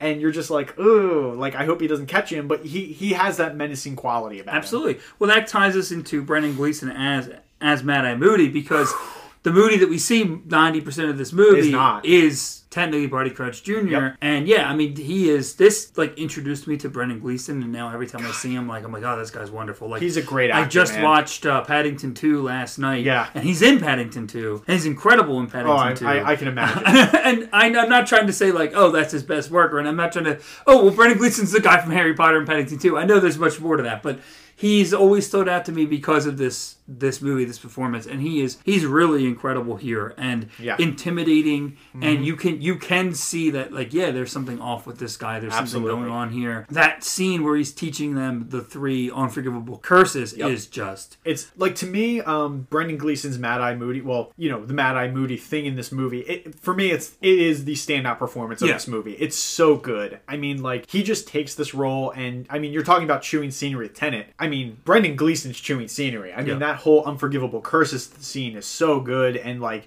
the way he's kind of guiding Harry but misguiding Harry at the same time. I I mean, it's all like just fantastic, and I I I really think he's the standout performer of this movie. yeah. No, you're absolutely. It's a great right. introduction too, and I'm so glad we get more of him. Yeah, no, you're absolutely right. Uh, just to touch on her, say we did talk about her. Miranda Richardson is Rita, Rita Skeeter. You know, just it's a small role in here. I love her role. Yeah. I really like. She's having a lot lot of fun. Yeah, I like her a lot. I like my my quick quote quill. Yeah. quick quote quill, and she's just she's so like um uh she captures like uh paparazzi journalism Oh, yeah. perfectly, right? Like Yeah. she's just walking around. She's trying to get the scoop all the time. Like she's trying to like catch them. Uh, you know, Harry and Hermione are hugging, and she's like catching that moment. And she's like, oh, a love interest. Like it's just so funny, and I'm like, oh, she's so good at this. yeah, and then we have uh, the big bad Ralph Fiennes as Lord Voldemort. Uh, we Small? He's, he's finally here. He's he has arrived.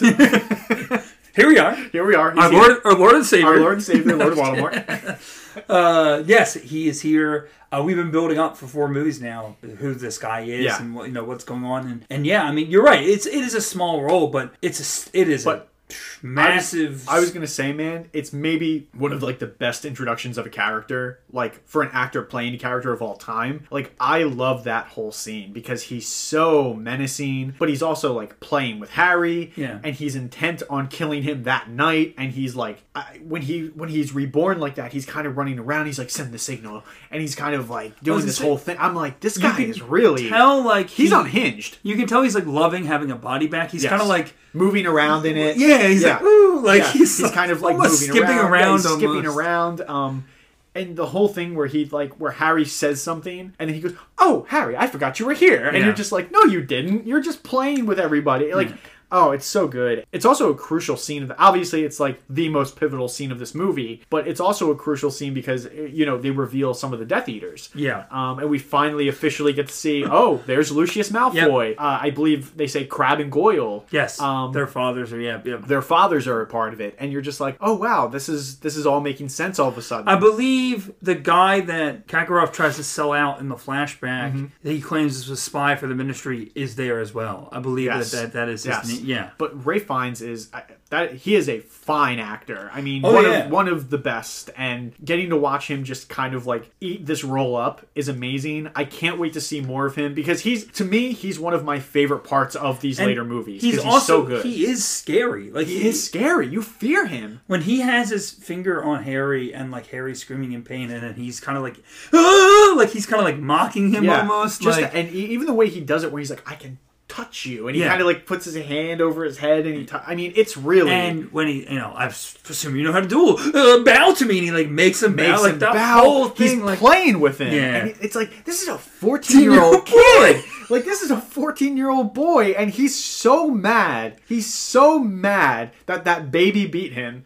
He's like, he's like, I don't care if you're fourteen. I'm still gonna make you bow to me and do this whole. And you're just like, dude, like relax, man. And it, I, I love that whole scene. And when they have the very quick duel and all the uh, the souls that he's taken Yes. come out, it's it's really it's it's a great scene. It's a really great scene. But I, I enjoyed it. I enjoyed his Absolutely. performance very much. Well, then let's get to the big one. big baby. one, yeah. Let's get to the big one, baby. uh, Robert Pattinson as Cedric Diggory Like Uh, it's not even that big, but like No, no, it's, no, it's but- big because of the name attached. Of course, and so I did look it up. So he was in. So he, I, I guess, filmed scenes for a movie before this, but they were deleted. So Oh. this is technically his, his film, first on-screen his first performance. Yes. Yeah. This is his film debut essentially. Yeah, yes. It- Look, it- man. If you look it up, it's like I look up film debuts for the year in franchise thing, and it's considered his film debut. That makes This is- sense. this that is- makes sense. Yeah, because I think I was thinking like I know he did like some television work Yeah, he's- and he's I think that's what I was. yeah. I think that's what I was thinking of, and then I was like, oh, he probably was doing tel- TV, and then I thought, but anyway, dude, this is a name. This is a guy that we're going to talk about a couple more times. Yes. Uh, Twilight, now Batman, Yeah. more recently, and whatever else comes his way. What a film debut to be in Harry Potter and the Goblet of Fire, Yeah. one of the biggest franchises of all time. And we discussed this at this time. This isn't a big deal that No, he's, no, no, no. that he is Th- Cedric Diggory. if- People are like, "Oh yeah, it's okay." This If he kid never Robert did anything Pattinson. else of note, then it that, that we, we, would would be talking. we would have just this. blown Yeah. over this. The trajectory of this kid's career, of this guy's career,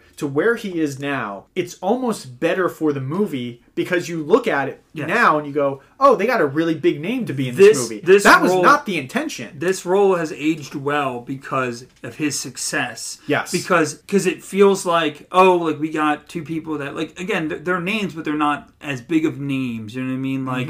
And it again, he wasn't either. But now Mm-hmm. Yeah. it looks like, oh, you're right. It does look like they got a big name. It looks like and to, to do it, like, it works for the benefit of the film. Yes. And it makes the character of Cedric Diggory feel more important. Yes. It feels like a bigger, more meaningful role because this because of where he's him. gone. Yes. Right. Because even like you're you're watching if you're right, if he never did anything again, and this was the only thing, we would have just blown over this right now and been like, Oh yeah, with this kid Robert Pattinson, it's fine, you know, he does Cedric Diggory, it's it's good. But like to see where he is now and I'm literally looking at the, the Batman bucket in front of me here, our bucket. It's just crazy to think like he's Yeah. Batman right Yeah. now. Like he's Batman, and we're just gonna like see where he's gonna go with that. And it's an amazing performance, Yeah, as we, I mean- we will talk about one day. But like it's He's it's become- it's become such a pivotal role and such a cool role now that we know where he is. Yeah. You look back on it and you go, Robert Pattinson's in this movie. That's so cool. And he's such an interesting actor because he found success. Like you know, he With is Twilight. Well, he's in that group we talked about with like the people who kind of like the, The three- franchise so- re- leads. as we talked like, about, there's three that we specifically point out. uh, Dana Radcliffe as, as Harry Potter, Yes. Robert Pattinson in Twilight. Yes.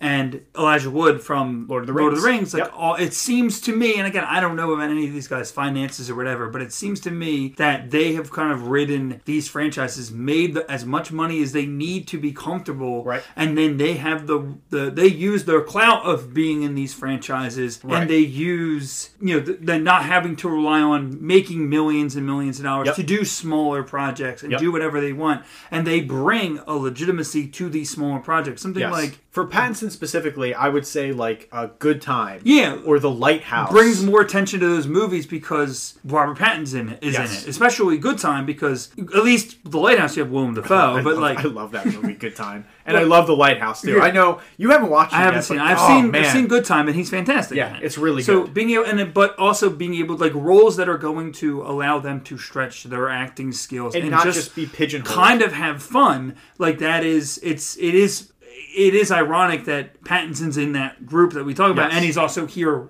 having sharing scenes with Dana Radcliffe. Yes, yes. But yeah, and it is. But those those are those three actors are t- anytime that they pop up in movies that I'm like, oh, that that's interesting because you know if they signed like when Robert Pattinson signed up for the Batman, I said to you that's going to be a good movie because he wouldn't be doing this. Like there must be something to this that he wants to do Yep, it, you yep. know, and that he wants to seek this movie Yep. because he hasn't been seeking out he has big been seeking out blockbuster, big blockbuster movies. movies. and then we saw the movie and we understood completely why, Yeah, and we were yeah. Like, "Holy cow!" Well, and- and but like, it's I- it's really cool to kind of see to chart his career and just see like what Twilight brought him that fame, Yeah. and then using that clout, as you're saying, to kind of uh, bring some legitimacy to these independent films that would over otherwise get overlooked. Yeah. and him doing a really good job in the movies, like he's bringing his energy to the movies, and it's just like Well, it also it's also like his resume of like people going, "Oh, Robert Pattinson, the guy from Twilight, he's a bad actor." Like when Bat when they announced him as a Batman, there was a backlash like Edward Cullen from Twilight, though he's not Batman. Oh, that drove me But then people can be like, a lot of people were like, "No, look at this movie or this movie or this movie," and and you can see that you know he has talent. He's a very talented actor. he's grown. Yeah, yeah. Well, he, I, I, you know, I, this is probably more for the Batman, but I just want to mention here because I don't know when we're going to do Batman. I don't want to forget it. Yes. But I watched an interview with him for the Batman, and he said that when he told like his his agency that he wanted to look into the Batman and mm-hmm. becoming Batman, they were like, "Are you sure? Like, Mm-hmm. Right. like, like you Right. don't do this kind of stuff." And like they're like, usually you go for like these like monstrous or like dark roles. And he's like, "Yeah, there's almost nothing more than that than the Batman." Yeah, right, Like he's like right. Batman is this mon like that is exactly what I'm looking for. Right, So right. They're like, oh yeah, you're right. I guess you know you're, you're right. And So- you know what? It's it's going to be great for him because I, I have a feeling that, that this new Batman thing, they obviously just announced a sequel, but I have a feeling this is going to be a trilogy, and I'm really excited to one day talk about that trilogy and Oh, where yeah. it goes because I, I really think it might be one of the best trilogies we see of Batman. Yeah. Just judging off that first movie, Yeah, but again, we'll see, we'll see. But um, I think uh, after he does the Batman, I don't know if he's ever going to do a franchise again We'll because see. it's like you now have Twilight and Batman money. This is like you don't have to do anything. Yeah. So we'll see. But But anyway, no, Robert he- Pattinson. We had to we had to talk about it. He's a delight, and again, he doesn't have much to do in this movie. He doesn't. He's doesn't not that significant lines. of a character, really. Like, Right. like screen time wise, at I think he's more significant in the book than yeah, he is. but also, so like the death, and we'll talk about this more as we get into our opinions. But the death of Cedric Diggory is such an important part because the death of Cedric Diggory is kind of the death of innocence in the Harry Potter franchise. And again, because it is Robert Pattinson, retroactively, it brings more gravitas to his death. Yep. That he dies only in this movie. Again, I'm sure at the release, and then when I watched it, the release, it was kind of like, oh, that's sad. But like now, you're like, oh my god, that means more because it is such a big, big it's a bigger Right, name, right. you know. So yeah, he's wonderful. So do you want to just go into our story? yeah, we, story? I, I think we spent a lot of time Yes, on cast. yes, we so did. I have my little synopsis here. When Hogwarts hosts the famous Triwizard Tournament, a dangerous competition between three champions representing three magical schools, Harry unexpectedly finds himself as the fourth champion. Now tasked with having to compete in the three deadly tasks, Harry is forced to push himself further than ever before in order to survive. As the tournament progresses, Harry begins to discover the dark truth about how his name really came to be in the Goblet of Fire. nicely done. Nicely Thank done. you, thank you. Um, so, you know, we'll talk on story real quick and then we'll go into our opinions. Yeah, let's do a quick thing. Um, we talked about it a lot, kind of, you know, the difference between the movie and the and the book. But I really like this story. I like the focus on, you know, the tasks. That everything kind of feels important. Right, right. I do. You you mentioned a lot a lot of teen angst here. The kind Yeah. Mm-hmm. of, the relationship between the characters. The movie, the the story is accomplishing a lot Mm-hmm. and also building to this darkness and and kind of setting up this darkness. Right. So I feel like there's a lot less like meandering this time as in there were in the, some of the previous other Big movies. time, big And time. and I, again, I loved Prisoner of Azkaban, and I think Prisoner of Azkaban is a better movie than this. Right. But I still think that there is a little bit more like we're just kind of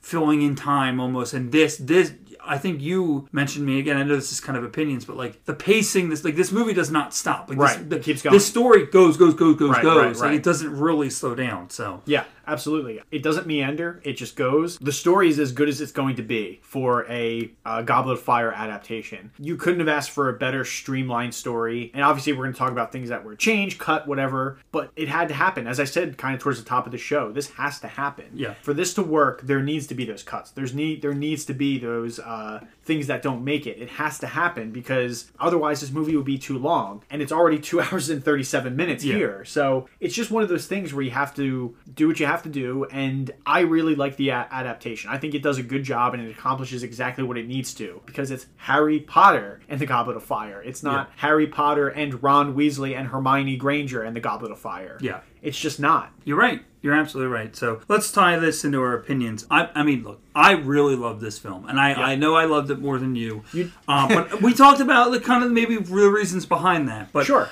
I think that Prisoner of Azkaban is a better movie than this, but I think I actually like like this one better. Like, Interesting. Uh, I think I would have. I just I really like the the action of it all. I think there's a lot more action. It's it's more entertaining. Um, it's it's faster paced. It's a really is a really easy watch for me. Like even this, even though this is almost the same length as Chamber of Secrets, and I mentioned that I had a lot of trouble kind of finding time and get, you know focusing on getting through Chamber of Secrets. Chamber was tough. This flies. This really flies It does. by.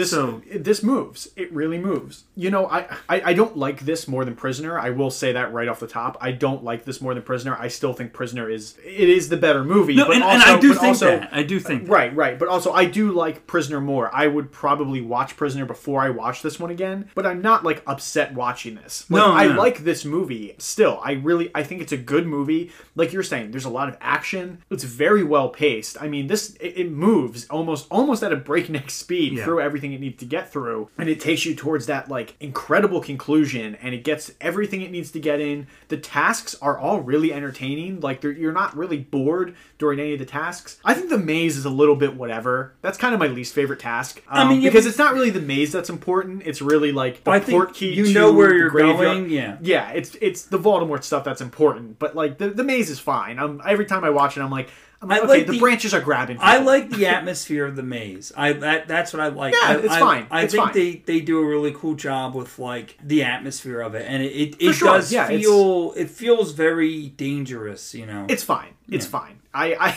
I I don't mind the maze. I'm just like that's kind of the one I tune out the I mean, most. you're wrong, but you know, I mean, That's fine. I'm Yeah, kidding. I'm kidding. No, no. Um, maybe lose my train of thought. But no, I think all the tasks are massively entertaining. They accomplish exactly what they need to accomplish. They're able to get the tension in there between uh, Ron and Harry as well as this whole thing is going on, and you just get like really great character moments for some of these characters, like things we haven't seen in previous movies. We're seeing in this movie, and it really does a good job of setting up what these next four movies are going to look like. I mean, Voldemort is alive at the end of this movie, and you're like, oh, this is, and and for people who didn't read the books, this now sets up four crazy movies where Voldemort is now straight up the villain Yeah. all the way through. You're not you're not going to get anybody different really. I mean, we got Umbridge next week and that's a whole thing. But Voldemort is the big bad now all the way through and that's really exciting to think about. And uh, this movie does such a good job with that of just capturing that feeling of things have changed, you know? Yeah. There's so much teen angst but also life is here. You know, we've we're we're moving into it's it's almost like forcing them into adulthood early. Well, this is the transition movie, and this is It is. almost this is almost the most necessary movie because three and five don't connect. Like, not again, not even just story wise, but just like Yes. tonally without this movie. I love when we say it's the most necessary. Yeah, well, movie. we talked about kind of how I felt about Fast Forward. Fast it's forward, necessary. yeah, exactly. Yeah. Yeah, exactly. Well, that's exactly what I was thinking because you need that. You need this movie to Isn't it transition. both fourth movies? I know. Well, How strange. It's funny that you know they're using that fourth because a lot of series don't even get the fourth Yeah, movie, yeah, but they're using weird. this to go in a different direction. That's interesting. That's really interesting. Um, but yeah, I, I, you're right. I, I think, I, like I said, like the death of Cedric Diggory is one of the most important moments in this entire series. Absolutely. Even like, not even like story wise, but just for like the filmmaking process because it shows that I mentioned the last couple of weeks about like when you read a children's book or watch a children's movie, there's Yes. kind of this bubble around the main characters that like bad stuff can happen, but never to these characters. Even Right. in like Pixar movies where they show like some things can happen, like like Up or Finding Nemo that have really tragic beginnings. Right. Once you get into the story, you kind of know that these characters are protected and they're going to be okay. They're gonna be fine. As they go forward, you kind of feel that, like, oh, of course, Harry, Ron, and Hermione are okay. Yep. All these kids are going to be okay. Everybody's going to be okay. Yep.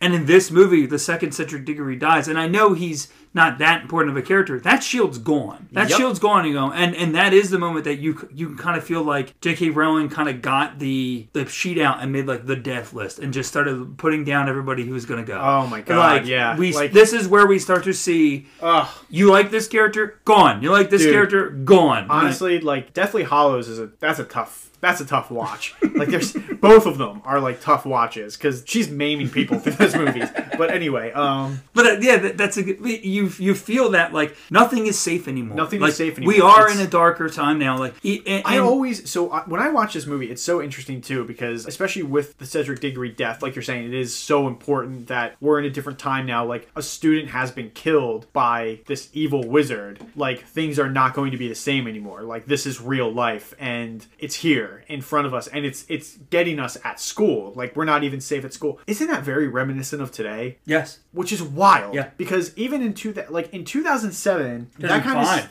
five. I'm sorry, 2005. Obviously, like Columbine had already happened, but like school shootings weren't as prominent at that time. Mm-hmm. They never should have been, but they weren't as prominent at that time. And now we're in this time where it feels like it's like every other week it's happening. Yeah. And you It- watch it- this it- movie it's, now It is. It's disgusting. it's disgusting and it shouldn't be happening as we all know but you watch this movie now and it's so reminiscent of that and you're just like wow this is like it, it, it feels like it captured today it, it- without even meaning to Yeah. it captured today so well and it's it's always fascinating when you go back to a film and you see something like that and you go this really relates to today and obviously at that time i don't think that that was not the intention at all but it became for me kind of the intention when i watch it now and i'm like it feels real Yeah. you know and it's it's just it's an interesting thing to kind of correlate you're with real life right. you know You're absolutely which right. film should do No, you're absolutely right. So yeah, just overall, like I think this movie takes everything kind of to the next level. And yeah, like if Alfonso Cuarón had directed this movie, this may be like my favorite movie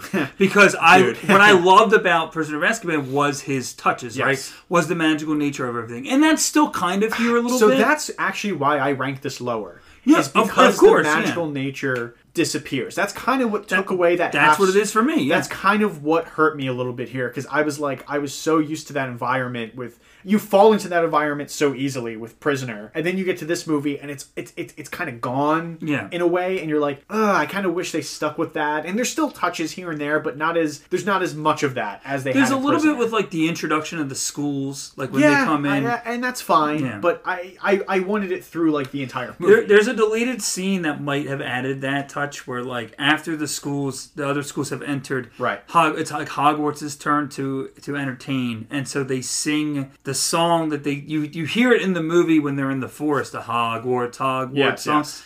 They actually have a deleted scene that Dumbledore uses his magic to actually put up an like sing along banner, like like in, in the school, and he's doing like a magical Yeah. sing along Oh, that's with the whole school and that actually that that scene connects into moody's introduction Yes. and like he's standing outside the school in the rain and you can hear them singing this song Hilarious. so it's like kind of this contradicting like they're oh these kids are singing this happy song and here comes this dark character Yeah, yeah. but like i think you know i don't think that scene should have been in the movie but that Right, right. is kind of the that maybe something that's like a that touch is- that would have uh, been yeah, exactly. Right, like right. that is kind of magical. Like it's a little ridiculous, but it is kind of it's kind of magic. It's oh, it's absolutely ridiculous. Uh, but it's it is magical. But yeah, I think that's that's kind of my my biggest qualm with the movie Yeah. is that I just It- I missed that, and that's kind of what hurts my score a little bit because I'm like, I wish if you're gonna keep anything from Prisoner, keep that. Yes, but I, I I like the acting better by everybody. I like the For sure. the action scenes better by everybody. I like I think the story is maybe not as maybe not as strong, but it's more it's maybe not as emotionally strong, but it's more entertaining. Mm-hmm.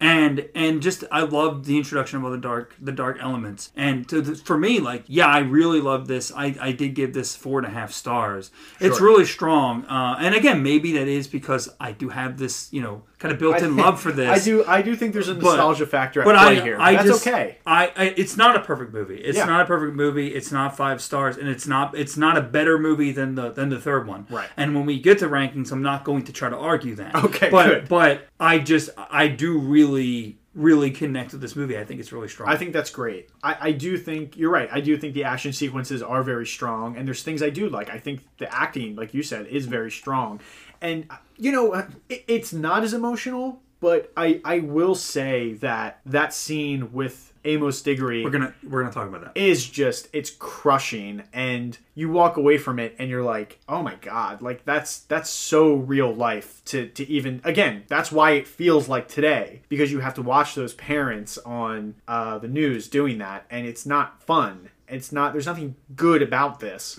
And that's why it's so reminiscent and you're just like man this is such a powerful scene. So uh, for that alone i'm like that's that's what the movie builds up to i think i think that's the climax of this movie really because Yes. it, the voldemort stuff fine but like that scene is the climax of this movie and it's it's an excellent scene It's the emotional climax. It's the emotional climax. And you're right. Like the whole movie isn't emotionally as effective, but that scene I would That put up scene- against uh, against all of it. i would put up against all of it and um, I mean, yeah, that. I mean, I literally cried watching Yeah, that scene. it's- like, it- it's excellent. It's, it's heartbreaking. it's absolutely excellent in in the way it's shot and the way it's performed It's That's not a I mean. fun scene. it's not a fun scene to sit through. You're right. It is. It is heartbreaking. It is crushing. But it's it's it's well done. It's well acted. It's well shot. Everything about it works. Um, so for me, I, I have this at four stars myself. The only reason it's four stars is because I just miss those magical touches so much. Yeah. That just I, I I just I wanted it back. Like I was like I understand you're trying to like for David Newell. I'm like I understand he's trying to like craft his own movie. But I wish that, um, as we always talked about with Justin Lin, I wish he kind of honored what came before and looked at the movie and said, those magical touches are really cool. Let's keep that going in this movie. And we can just keep that as a running thing through these movies. Because that's, I mean, truly, that's brilliant what he did in that movie. And I'm just like, he should have kept that. I think that kind of weakens it for me a little bit. So I have it at four stars. And plus, I don't think, like you said, outside of that scene,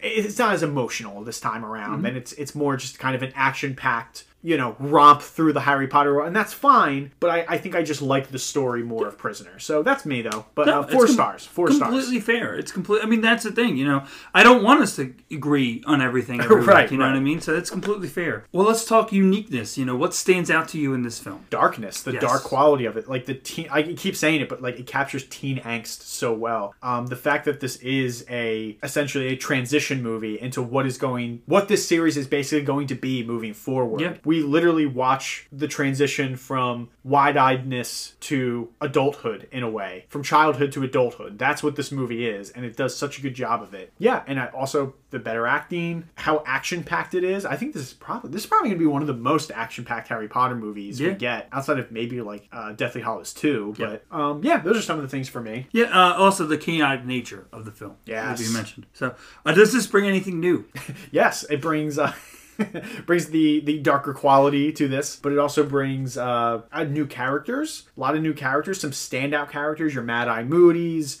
Again i think this is actually too i know we we say like oh we got the new albus dumbledore last week but i really feel like this is where like michael gambon comes into his own as dumbledore. Like this is the one. This is really the dumbledore is when we really Yeah. get him so Uh, I mean, this is the first PG thirteen film in the series. That makes sense. Yes. That makes sense. I imagine it's because of like scary images and Yeah. stuff. I know that can sometimes push it to 13. That makes total sense. Yeah, And I believe absolutely. it stays that way all the way through to the end. Uh no, the uh six is actually, believe it or not, PG. Half Blood Prince is PG. Are you serious? Yeah. That's fascinating. I'm gonna I double would've- check that, but I'm I'm pretty sure. I, six, I, would- I yeah. would have been convinced that was PG 13. No. Wow, that's and that's a dark movie. Yeah, Huh. and it's also kind of like like it's very like teen romance heavy too. So I'm surprised about that. Oh, okay. Yeah. I Well, okay then. They got PG for that one. I don't know. um, well, what's the best scene for you here? Oh man, there's a lot of good stuff. Yes, there is. Um, there's a lot of good stuff. Um, you can pick. It's not every scene, obviously, but there are some really good things. I have always, for me, the thing that really works. I just love the dragon scene. I love the Harry and dragon scene. I think that first task is so well done.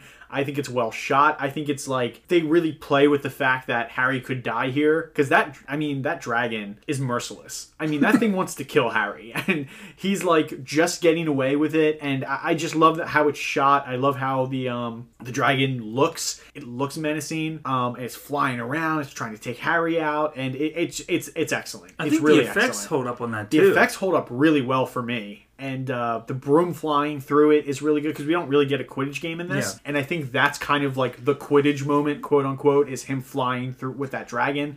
I really like it. I know people kind of critique that movie or that moment because in the book he stays in the area and in the movie they go out. Oh no! But I, I really like that they do explore the castle more, Yeah, and there's and this much that- more, like, cha- yeah, again, The chaotic scene. It's chaotic and like the dragon's like destroying parts of the castle. Yeah. It's it's just cool to It's watch. intense. I love it. Yeah, it's intense. Uh, all three tasks are stand out to me. The resurrection of Voldemort is a stand out Yeah. to me. Oh yeah. I love the even though we don't see it, I love like the, just the whole Quidditch Cup like environment and Right. scene, the unforgivable curses scene, the Yule Ball, the dancing lesson. Yeah, you can pick But a lot. I think you know. I mean, we're looking at best, not not not most fun. The best scene in this movie is like you mentioned. The Amos Diggory reaction, Harry's return to the from the graveyard. It- it- Yeah. that whole scene, Amos Diggory's reaction, Fudge trying to cover it up again. You know, I think it's extremely um, unrealistic. The government trying to cover up something like this, and like really like Right, right, trying to uh, hide. I mean, that would never happen in real life. Not- so, like, not today, I not in don't. I don't age. understand that, but I you know. But besides that, like Harry's Harry, Daniel Radcliffe's performance of he's back, he's back, and and not wanting to let go of Diggory's body, and Michael Gambon's reaction as Dumbledore, and Amos, and I don't know the actor, but Amos Diggory's reaction to you know Mike, that's my boy, that's my son. I mean, it uh, it, it Yeah. is- it's it destroys heart- you. It it's destroys you. Yeah, it's So really good. that whole scene. I mean, I think that is the best. So scene. I, I, I will say because I knew you were going to pick that scene. My dragon scene is a runner-up. I'm fully aware of Yeah. that. Like that is the No, scene. if we're going like fun scenes, like that I, I agree with you. Right. It's, it's probably the dragon stuff. Right. Uh, although I do like the mermaid stuff too. That that, that the, the lake scene's not like exciting as exciting. it's fine. I think it's I like it more than the maze. it's visually impressive though. Yes, what that's they do. why that's why I like it. Yeah, Yeah. it's really cool. Um, but yeah, I think I think you know you're absolutely right. It is the Amos Diggory scene, Cedric death scene. That is the best scene of this movie. Um, well, connectivity. How does this fit in with the rest of the franchise? It's the fourth year. It's Goblet of Fire. You know that's why it fits in. Yeah. It's the fourth year, and it's the Goblet of Fire. Well, we mentioned, you know, the last week with Prisoner of Azkaban, they kind of walk this line of like the darker elements, and they're kind of Oh, yeah, hinting yeah, at yeah. it. So this and I think the this is they- picking up in that and running with it. You're it. absolutely right. This is the one where they completely transition into that darkness and um, go. We're just gonna go full teen angst. We're gonna go full like here's what they're feeling. You're gonna kind of like feel their teen angst on screen. Even the way it's shot, it's very. Uh, it's almost gloomy in Yeah. a way. It's almost like the way it's it's it's it's very dark and like tinted and almost gloomy. Daniel Radcliffe's hair is It's long, and yeah. messy, and So yeah, he doesn't really. Yeah, like, like any teenager. and you know, easy question: Is this a worthy continuation of the franchise? Absolutely, absolutely. I don't think that's gonna change through all of Harry Potter. Not, not the mainline. Not the main no. line. Not the main line. All right, my friend. So before we go into the future of the franchise, I'm going to go into my personal favorite segment of this whole ep- this whole show. Let's do some casting and some fun facts. Let's and do it. We got quite a bit to get through. Um, so for casting, John Hurt was originally going to reprise his role as Ollivander in the film, but his scenes were eventually cut. Oh, I cool. imagine this. Um, I know at one point they do like a wand weighing ceremony for the the, the tournament. Triwizard, yeah. Yeah, and he kind of is there, and I think there might be some other wand makers as well that kind of look at the wands. They have to like, you know, they, they announce what they're made of and what they are, and so they, they, they basically find the most renowned wand makers yeah, to talk and- about yes. the and, and they whatever, and you learn more about like the wands and like there's a whole thing. I don't even think I have it written down. There's a whole thing like about Fleur. They introduced the, in the book at the the Quidditch tournament. They introduced like what's called a, I think it's pronounced a veela, Right. Which is like this creature that like seduces men or like allows like Oh. men become like obsessed with, and she is like part veela, like her grandmother was a veela Oh, or something like that. Um, and her, her the and they have like I think they have wings or something. I don't I don't remember. Again, I haven't read Oh. it. But a feather from her grandmother Sure. What is in her wand. So like do you find out like Oh, more of really that. Like yeah, like things Yeah. like that, and also might explain why she is kind of like like everybody like Everyone's obsessed with her. with her. literally. Yeah, exactly. Yeah. Because she kind of has that nature She has that her. thing. Oh, Um, God. This is why we do fun facts. Uh, but uh, Rosamund Pike was offered the role of Rita Skeeter. Ooh. Uh, but she rejected it due to lack of screen time and apparently having to commit to at least two movies because I think they were going to have her come back for the next movie. That's but she she doesn't uh, do that. She doesn't. That's- the, the character doesn't come back I have to next be, movie. I I be honest. That's pretty wild turn down a Harry Potter movie just for lack of screen time, it's still kind of like it's Harry Potter. I think- like you don't want to be a part of that world. I think it was just. I it was. I think it was more. I feel like it was probably more the commitment of like. Right. Like yeah, What, like, three movies. Or just two, I think. Uh, There's at least Even two, better. but it's like she doesn't want to be committed to doing that. Some people don't want that. You Ah, know, you know, So- I know, I know. I won't, I won't guilt her. Rosamund Pike As we know, Robert Pattinson got the role of Cedric Diggory, but he um, he uh, was not the only one to audition for that role. Of course not. Uh, there was a man, you know, I don't know if you know this guy. You, you might say he's uh, pretty super. Uh, Henry Cavill auditioned for the No role way. of uh, Cedric a Diggory. very young Henry Cavill. did not get the role. Fascinating. Um, and I'll just say this: this is not the first time that, or this this won't be the last time that Henry Cavill lost out on a role to Robert Pattinson. Really? We'll talk about that when we do Twilight. No freaking way. That's Uh, amazing. You know what, man? That all paid off for him though, because Henry Cavill's Superman. Yeah, and Robert Pattinson's Batman. so Yeah, and, and Robert how Pattinson's weird is Batman. that? How weird is that? You know, Henry Cavill. That that guy is Superman. So good for him. Uh, the Dursleys were cut from the film. Uh, apparently, the actors demanded more money, so they just cut them. The actors demanded more money. You're out. Sorry. Uh, you know, but I get that. You know, they Well, don't, also, they don't like, need it. They don't really. You don't need that stuff. No, we'll talk about. We're going to talk about. I think what they would, what the role would have been. Right. You know what it was in the book, and I think that did disappoint people a little bit because they really liked that one specifically. Mm-hmm. But I don't think they needed it. David Walliams turned down the role of Barty Crouch Jr. due to his commitment on the show Little Britain. Okay. Yeah, I don't know who that is. Yeah, but it's a it's a British thing. Our British fans. For uh, Madame Maxime, Carole Bouquet was the first choice for her, but the studio was the studio she was contracted to refused to give her permission to negotiate for the role. So they had some other considerations as well. Catherine Deneuve, Audrey Tautou, Emmanuelle Seigner, and Kate Winslet. Kate Winslet, somebody who does not appear in this series and really should. Her name her name might pop up again Oh boy, later. I think I know what it is. Uh, do you really? What do you think? Uh, Bellatrix Lestrange. Nope. Oh, really? Nope. For the role of Mad Eye Moody, uh, Ray Winstone and Billy Connolly were considered. I know Ray uh, Winstone. Yeah, Yeah. I know him. Great actor. Apparently, the original draft of the script of the film included the character of Ludo Bagman. Uh, we'll talk about him more when we do the differences between the book and the film. Okay. Character from the book. It was reported that Martin Landon was cast in the role, but in the following drafts, the character was removed. So I don't, Oh, cool. I don't know if that was official. It was kind of rumored that is going to get him. Right, right. Tolga Safer originally auditioned for the role of Krum, and while he did not get the role, uh, he did get a role in the film. They created the role of Karkaroff's aide for him. So, like, and Yeah, you can yeah, see this I guy like him, constantly around Kakarov. Yeah. Right, right, So they that's gave funny. they they liked him. They gave him that role. So I think that's pretty cool. That That's that pretty cool. Character not, not in the book. Not in the book. Just created a role for him. That's cool. Uh, the character of Nigel, who is played by the actor William Melling, was created for the movie and is most likely considered a condensed version of the characters of Colin and Dennis Creevey. Nice. Um, okay. He does come back. So uh, before the casting of Ray Fiennes as Voldemort, uh, there were some rumors in 2004 of some names that producers were looking at. One of them was John Malkovich. John Malkovich. Not not British. Not British. Yeah, So- which would break uh, which would break the rule for. So Rowling. I think that that was out. Yeah. The other one, and I, I, I looked so hard to find confirmation of this, and I think I don't think there's ever full confirmation, but apparently they were considering this man, Rowan Atkinson. No way. See, that's different. That's different. That is Um, different. That's different. That's a different Voldemort. Huh. That would be interesting. I think he could do it. I, I think honestly he could think he could. too, I yeah. think he could do it. I, I'm glad we got Ralph Fiennes, obviously, but like I think he could do it. There's a world where I'm like Rowan Atkinson obviously could have been Voldemort. Wow, that's wild. Uh, some other fun facts. Some of these I might have mentioned.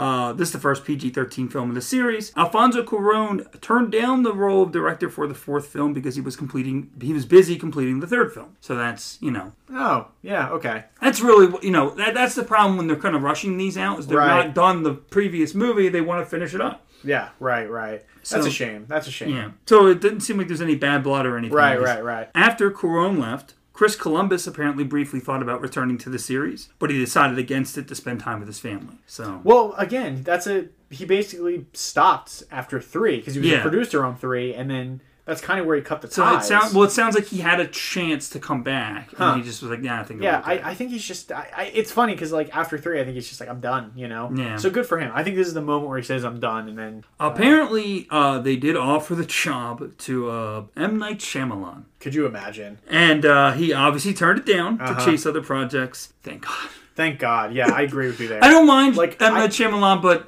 it's. he has movies that are really good. Like I'm not going to trash the guy. I don't he has think. some I don't great. think he could do this. I, he has some really great movies, but obviously, I don't think he is a franchise director, as we saw with his last Airbender movie. Uh, I think he's better with original projects. Let's just say that. yeah. uh, it's really bad.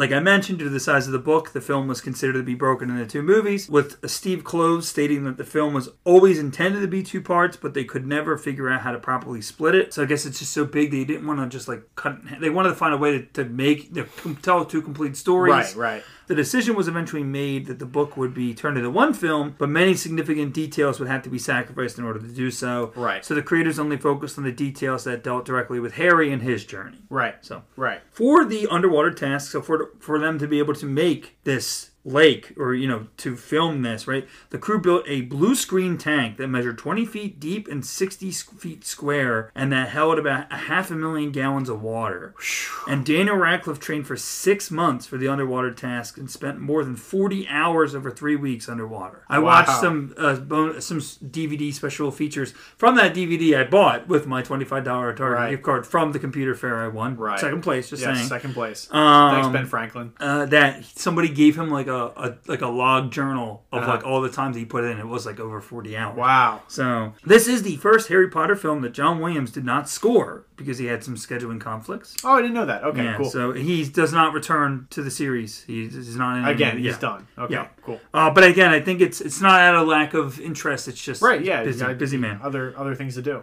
Uh, Williams was replaced by Patrick Doyle, who had a working relationship with Mike Newell. I guess they'd done some stuff in the past. And the only piece of Williams' score used is Hedwig's theme, the iconic you know, Cool. theme. Uh, the band, lots of interesting information about this. The band that plays at the Yule Ball is supposed to be the Weird Sisters, as mentioned in the book. They give Right. them the name in the book, but they are not named in the movie. This is due to the Canadian folk group The Wyrd Sisters with a Y, W Y R D, Sisters.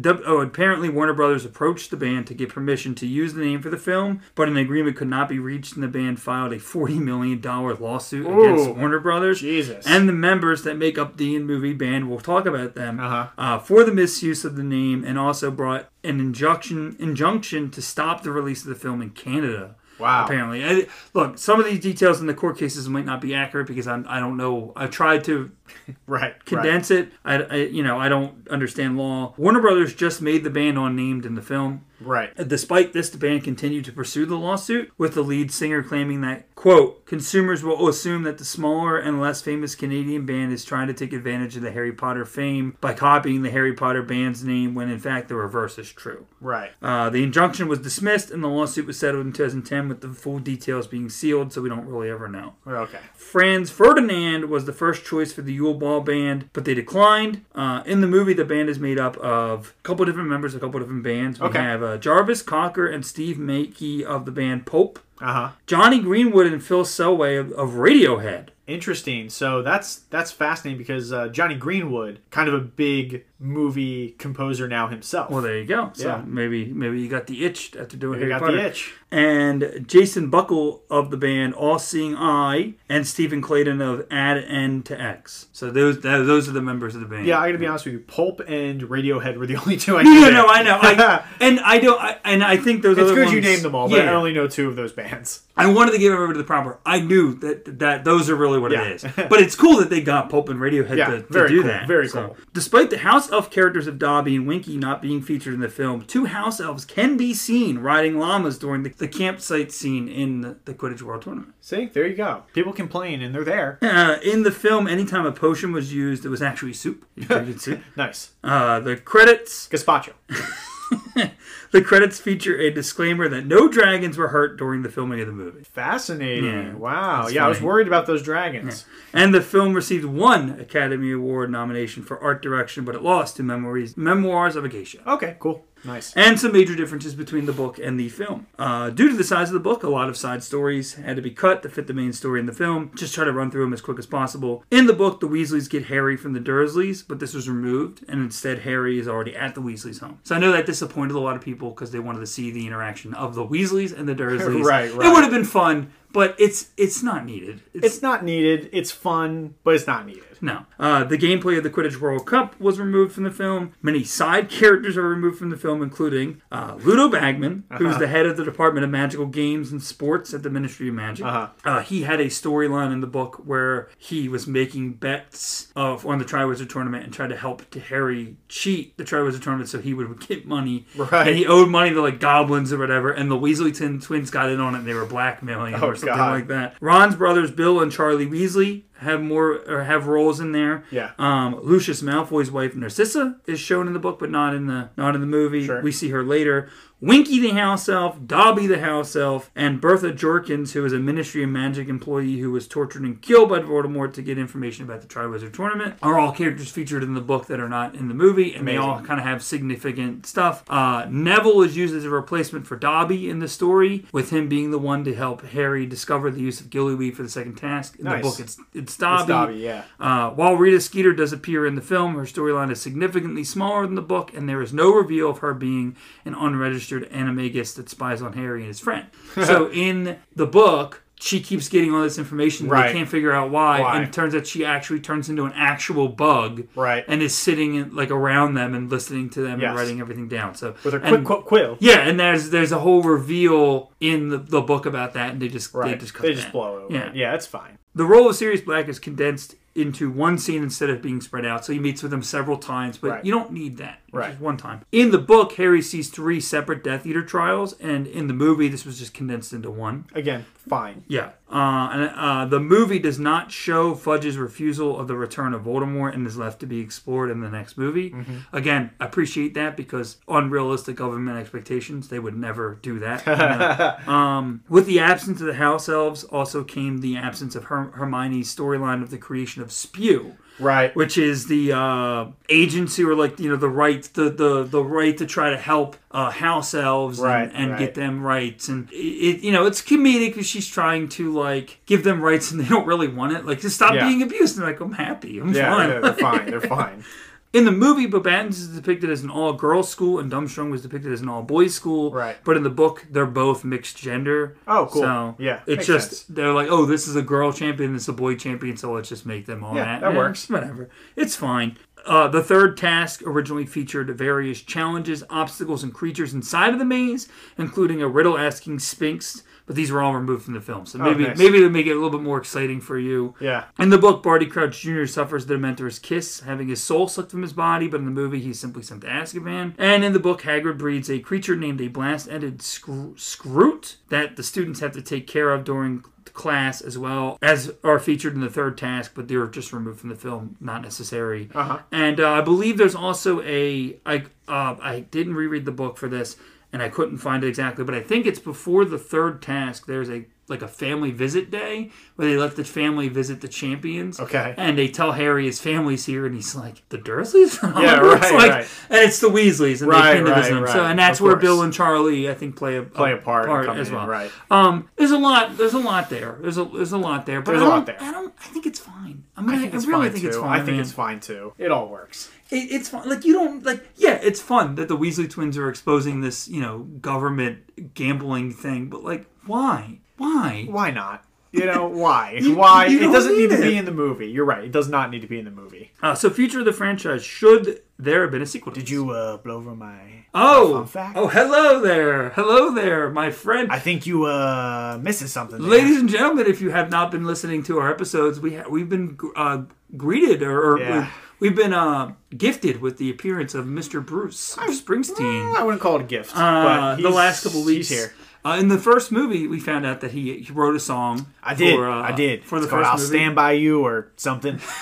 It was not selected to be in the Harry movie. Potter one. I wrote on the disc. I And remember. uh, he's kind of been uh, hanging around the studio for a little bit. I'm Do you have a song to speak for us? Uh, no, I don't. I don't have any songs. Uh, but- I, but- I, I wrote songs for all the movies, but uh, I, I realized they're not very good, so I stopped. I stopped. Uh, but you know, you're right. I did forget because I believe, am I right that that with you know the band at the Yule Ball, right? It Was it actually supposed to be I you, was right? uh, I was asked to be in the band at the Yule Ball for this movie, Harry Potter and His Giblets of Fire. I don't think that's the name. Well, I read the book and I watched the movie before I came here. It's Giblets of Fire. Uh, yeah, I was asked to be in the band and I wrote another song for it. I'm not going to sing the song because it's not very good, but I had a whole song about uh, high school dances being awkward and uh, Sounds fascinating. yeah, it is. It is fascinating. I have another song written too, actually, about Cedric Diggory. It was called Cedric Diggory is History, but they thought it was they thought it wasn't tasteful. That's a little inappropriate, man. Well, they that's what they told. Funny enough, that's what they told me. They said it was inappropriate, and I said, "What do you what do you mean it's inappropriate?" And they said, "You know, this is a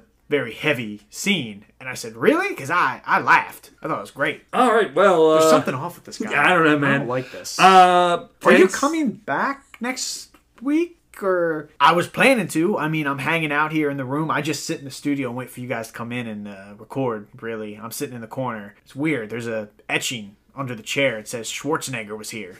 What does that mean? Oh, that's a long story, man. It's a, that's a long story. Don't say that name. We don't Yeah, want him to come we back. don't. We don't. If he hears, I swear to you, he will come through that door. So please don't say that again. All right, just pretty cool. You had Schwarzenegger here, but okay. All right. So are you going now? Is that is that it? Yeah, I'll go. But uh, I'll see you boys next week, right? Franchise me featuring Bruce Thanks, and Bruce. Brian Close enough. and Anthony. Is that right? All that matters is that Bruce is going to be hosting Franchise Me in a few weeks. That's not true. That's not true. Whoever told you that? Nobody said that. Nobody said that. Well, all right then. I'm going to get out of here. Thank you, Bruce. Thank you. All right. Well, now that that's over, uh, you know, let's uh, let's talk about the future of the I don't like Bruce anymore. I think I'm becoming less of a fan. oh man, like I like his music, but like the person, Yeah. It's, I don't like it. um, but yeah, future of the franchise. We always run through this quickly for this series. Should there have been a sequel to this? Yes. What do you want to see in the future? Order of the Phoenix. And uh, do you have any franchise stars you would like to add to this? Any British actors you think should, would do a good job? I'm out of? British actors. I have. Um, I'm surprised. Uh, Julie Andrews, Oh yeah, yeah, yeah. Uh, Anthony Hopkins, Uh, Anthony Hopkins is a great choice. Andy Sir. Sure, there you go. That's yeah. I'll take uh, Julie Andrews. I know. Uh, age, taking the age out of it. Uh, Do you think Julie Andrews could do and taking and like the the appearance out of it? Mm-hmm. But do you think Julie Andrews could do an Umbridge? yes, I do. I, I actually think if there if the age wasn't there, if like she wasn't like Older, older, yeah. at that time and she was still like relatively young, I think and and Mary Poppins didn't come out when it did. Like if there was like a time thing there, it would be so cool that she was like the most likable character and the, most, most despised character of all time. You know what I mean? That would be like really great. So yeah, I think in another world she could have been Umbridge. Yeah. That leads us into the ranking of these films. We have four films. Let's rank them, my friend. Yes. So uh, number four we have Uh, Harry Potter and the Chamber of Secrets. number three. Harry Potter and the Philosopher's Stone. Uh, number two Harry Potter and the Goblet of Fire. and number one. Harry Potter and the Prisoner of Azkaban. Very good. Yes. I think that's where that goes. Where's the giblets of fire going?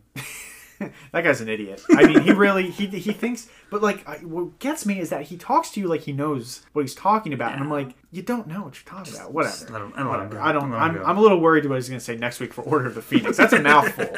That's a mouthful. yeah, I think you might get a little confused. Yeah, we might. um, Is he okay?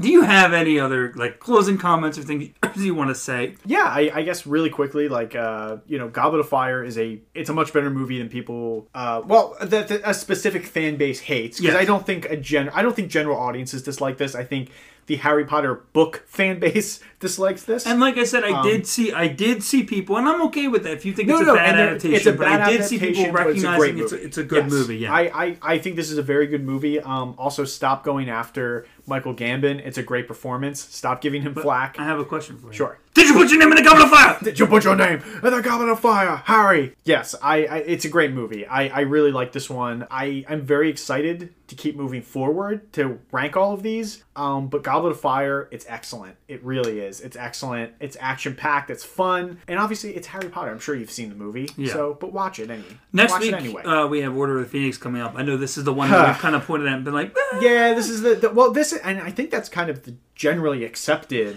yeah. Um, well, this opinion this in this Chamber. Well, I don't know. People love this movie. I have seen a lot of people love this So movie. I, I'm going off letterboxd ratings, and I'll tell you this right now: the first four movies all have pretty good ratings, like around like four to five. Like it's mostly four stars to five stars, like maxing out there. Five onwards drops to like three to four stars. Gotcha. And the only factor that changes is David Yates directing, and I just want to point that out because I think that might have something to do with it. We'll talk and about we'll that. talk about Yeah. it. We'll talk about it. But just pointing it out there. Yeah, yeah, we'll we'll see about that. Yeah, I, I I'm I'm looking forward to next week, but I'm also like I'd rather get to the next couple movies after that. You know, I think there's some more interesting stuff Yeah, on the horizon after that. So, Yeah, but for sure. Uh, well, my friend, that brings us to the end of another episode. Thank you for listening. Thank you to Tony. Yes. Uh, we appreciate everybody for their support. You can find us on Apple Podcasts, Spotify, Stitcher, Google Podcasts, and more. You can follow us on Twitter and Instagram at Franchise Me Pod. You can see all of our rankings on Letterboxd. It's Franchise Me, just one word. And you can send us an email, franchisemepod at gmail.com. Give us a rating and review on Apple Podcasts. Give us your feedback so we can get better each week. Tell a friend. Tell somebody. Please, yeah. Send you know, Let somebody know. Let them know. Uh, there's two idiots on the on online talking about Bruce Springsteen and Harry Potter. You know, let great. them know. Also, check out our bonus series, A Year in Franchises, where each episode we break down all of the franchise movies in a year. Don't forget to check our, our website, franchisemepodcast.com, where you can see all of our episodes. Make sure you come back next week as we discuss the fifth film in the franchise, Harry Potter and the Order of the Phoenix. Did you put your name in a goblet of the fire?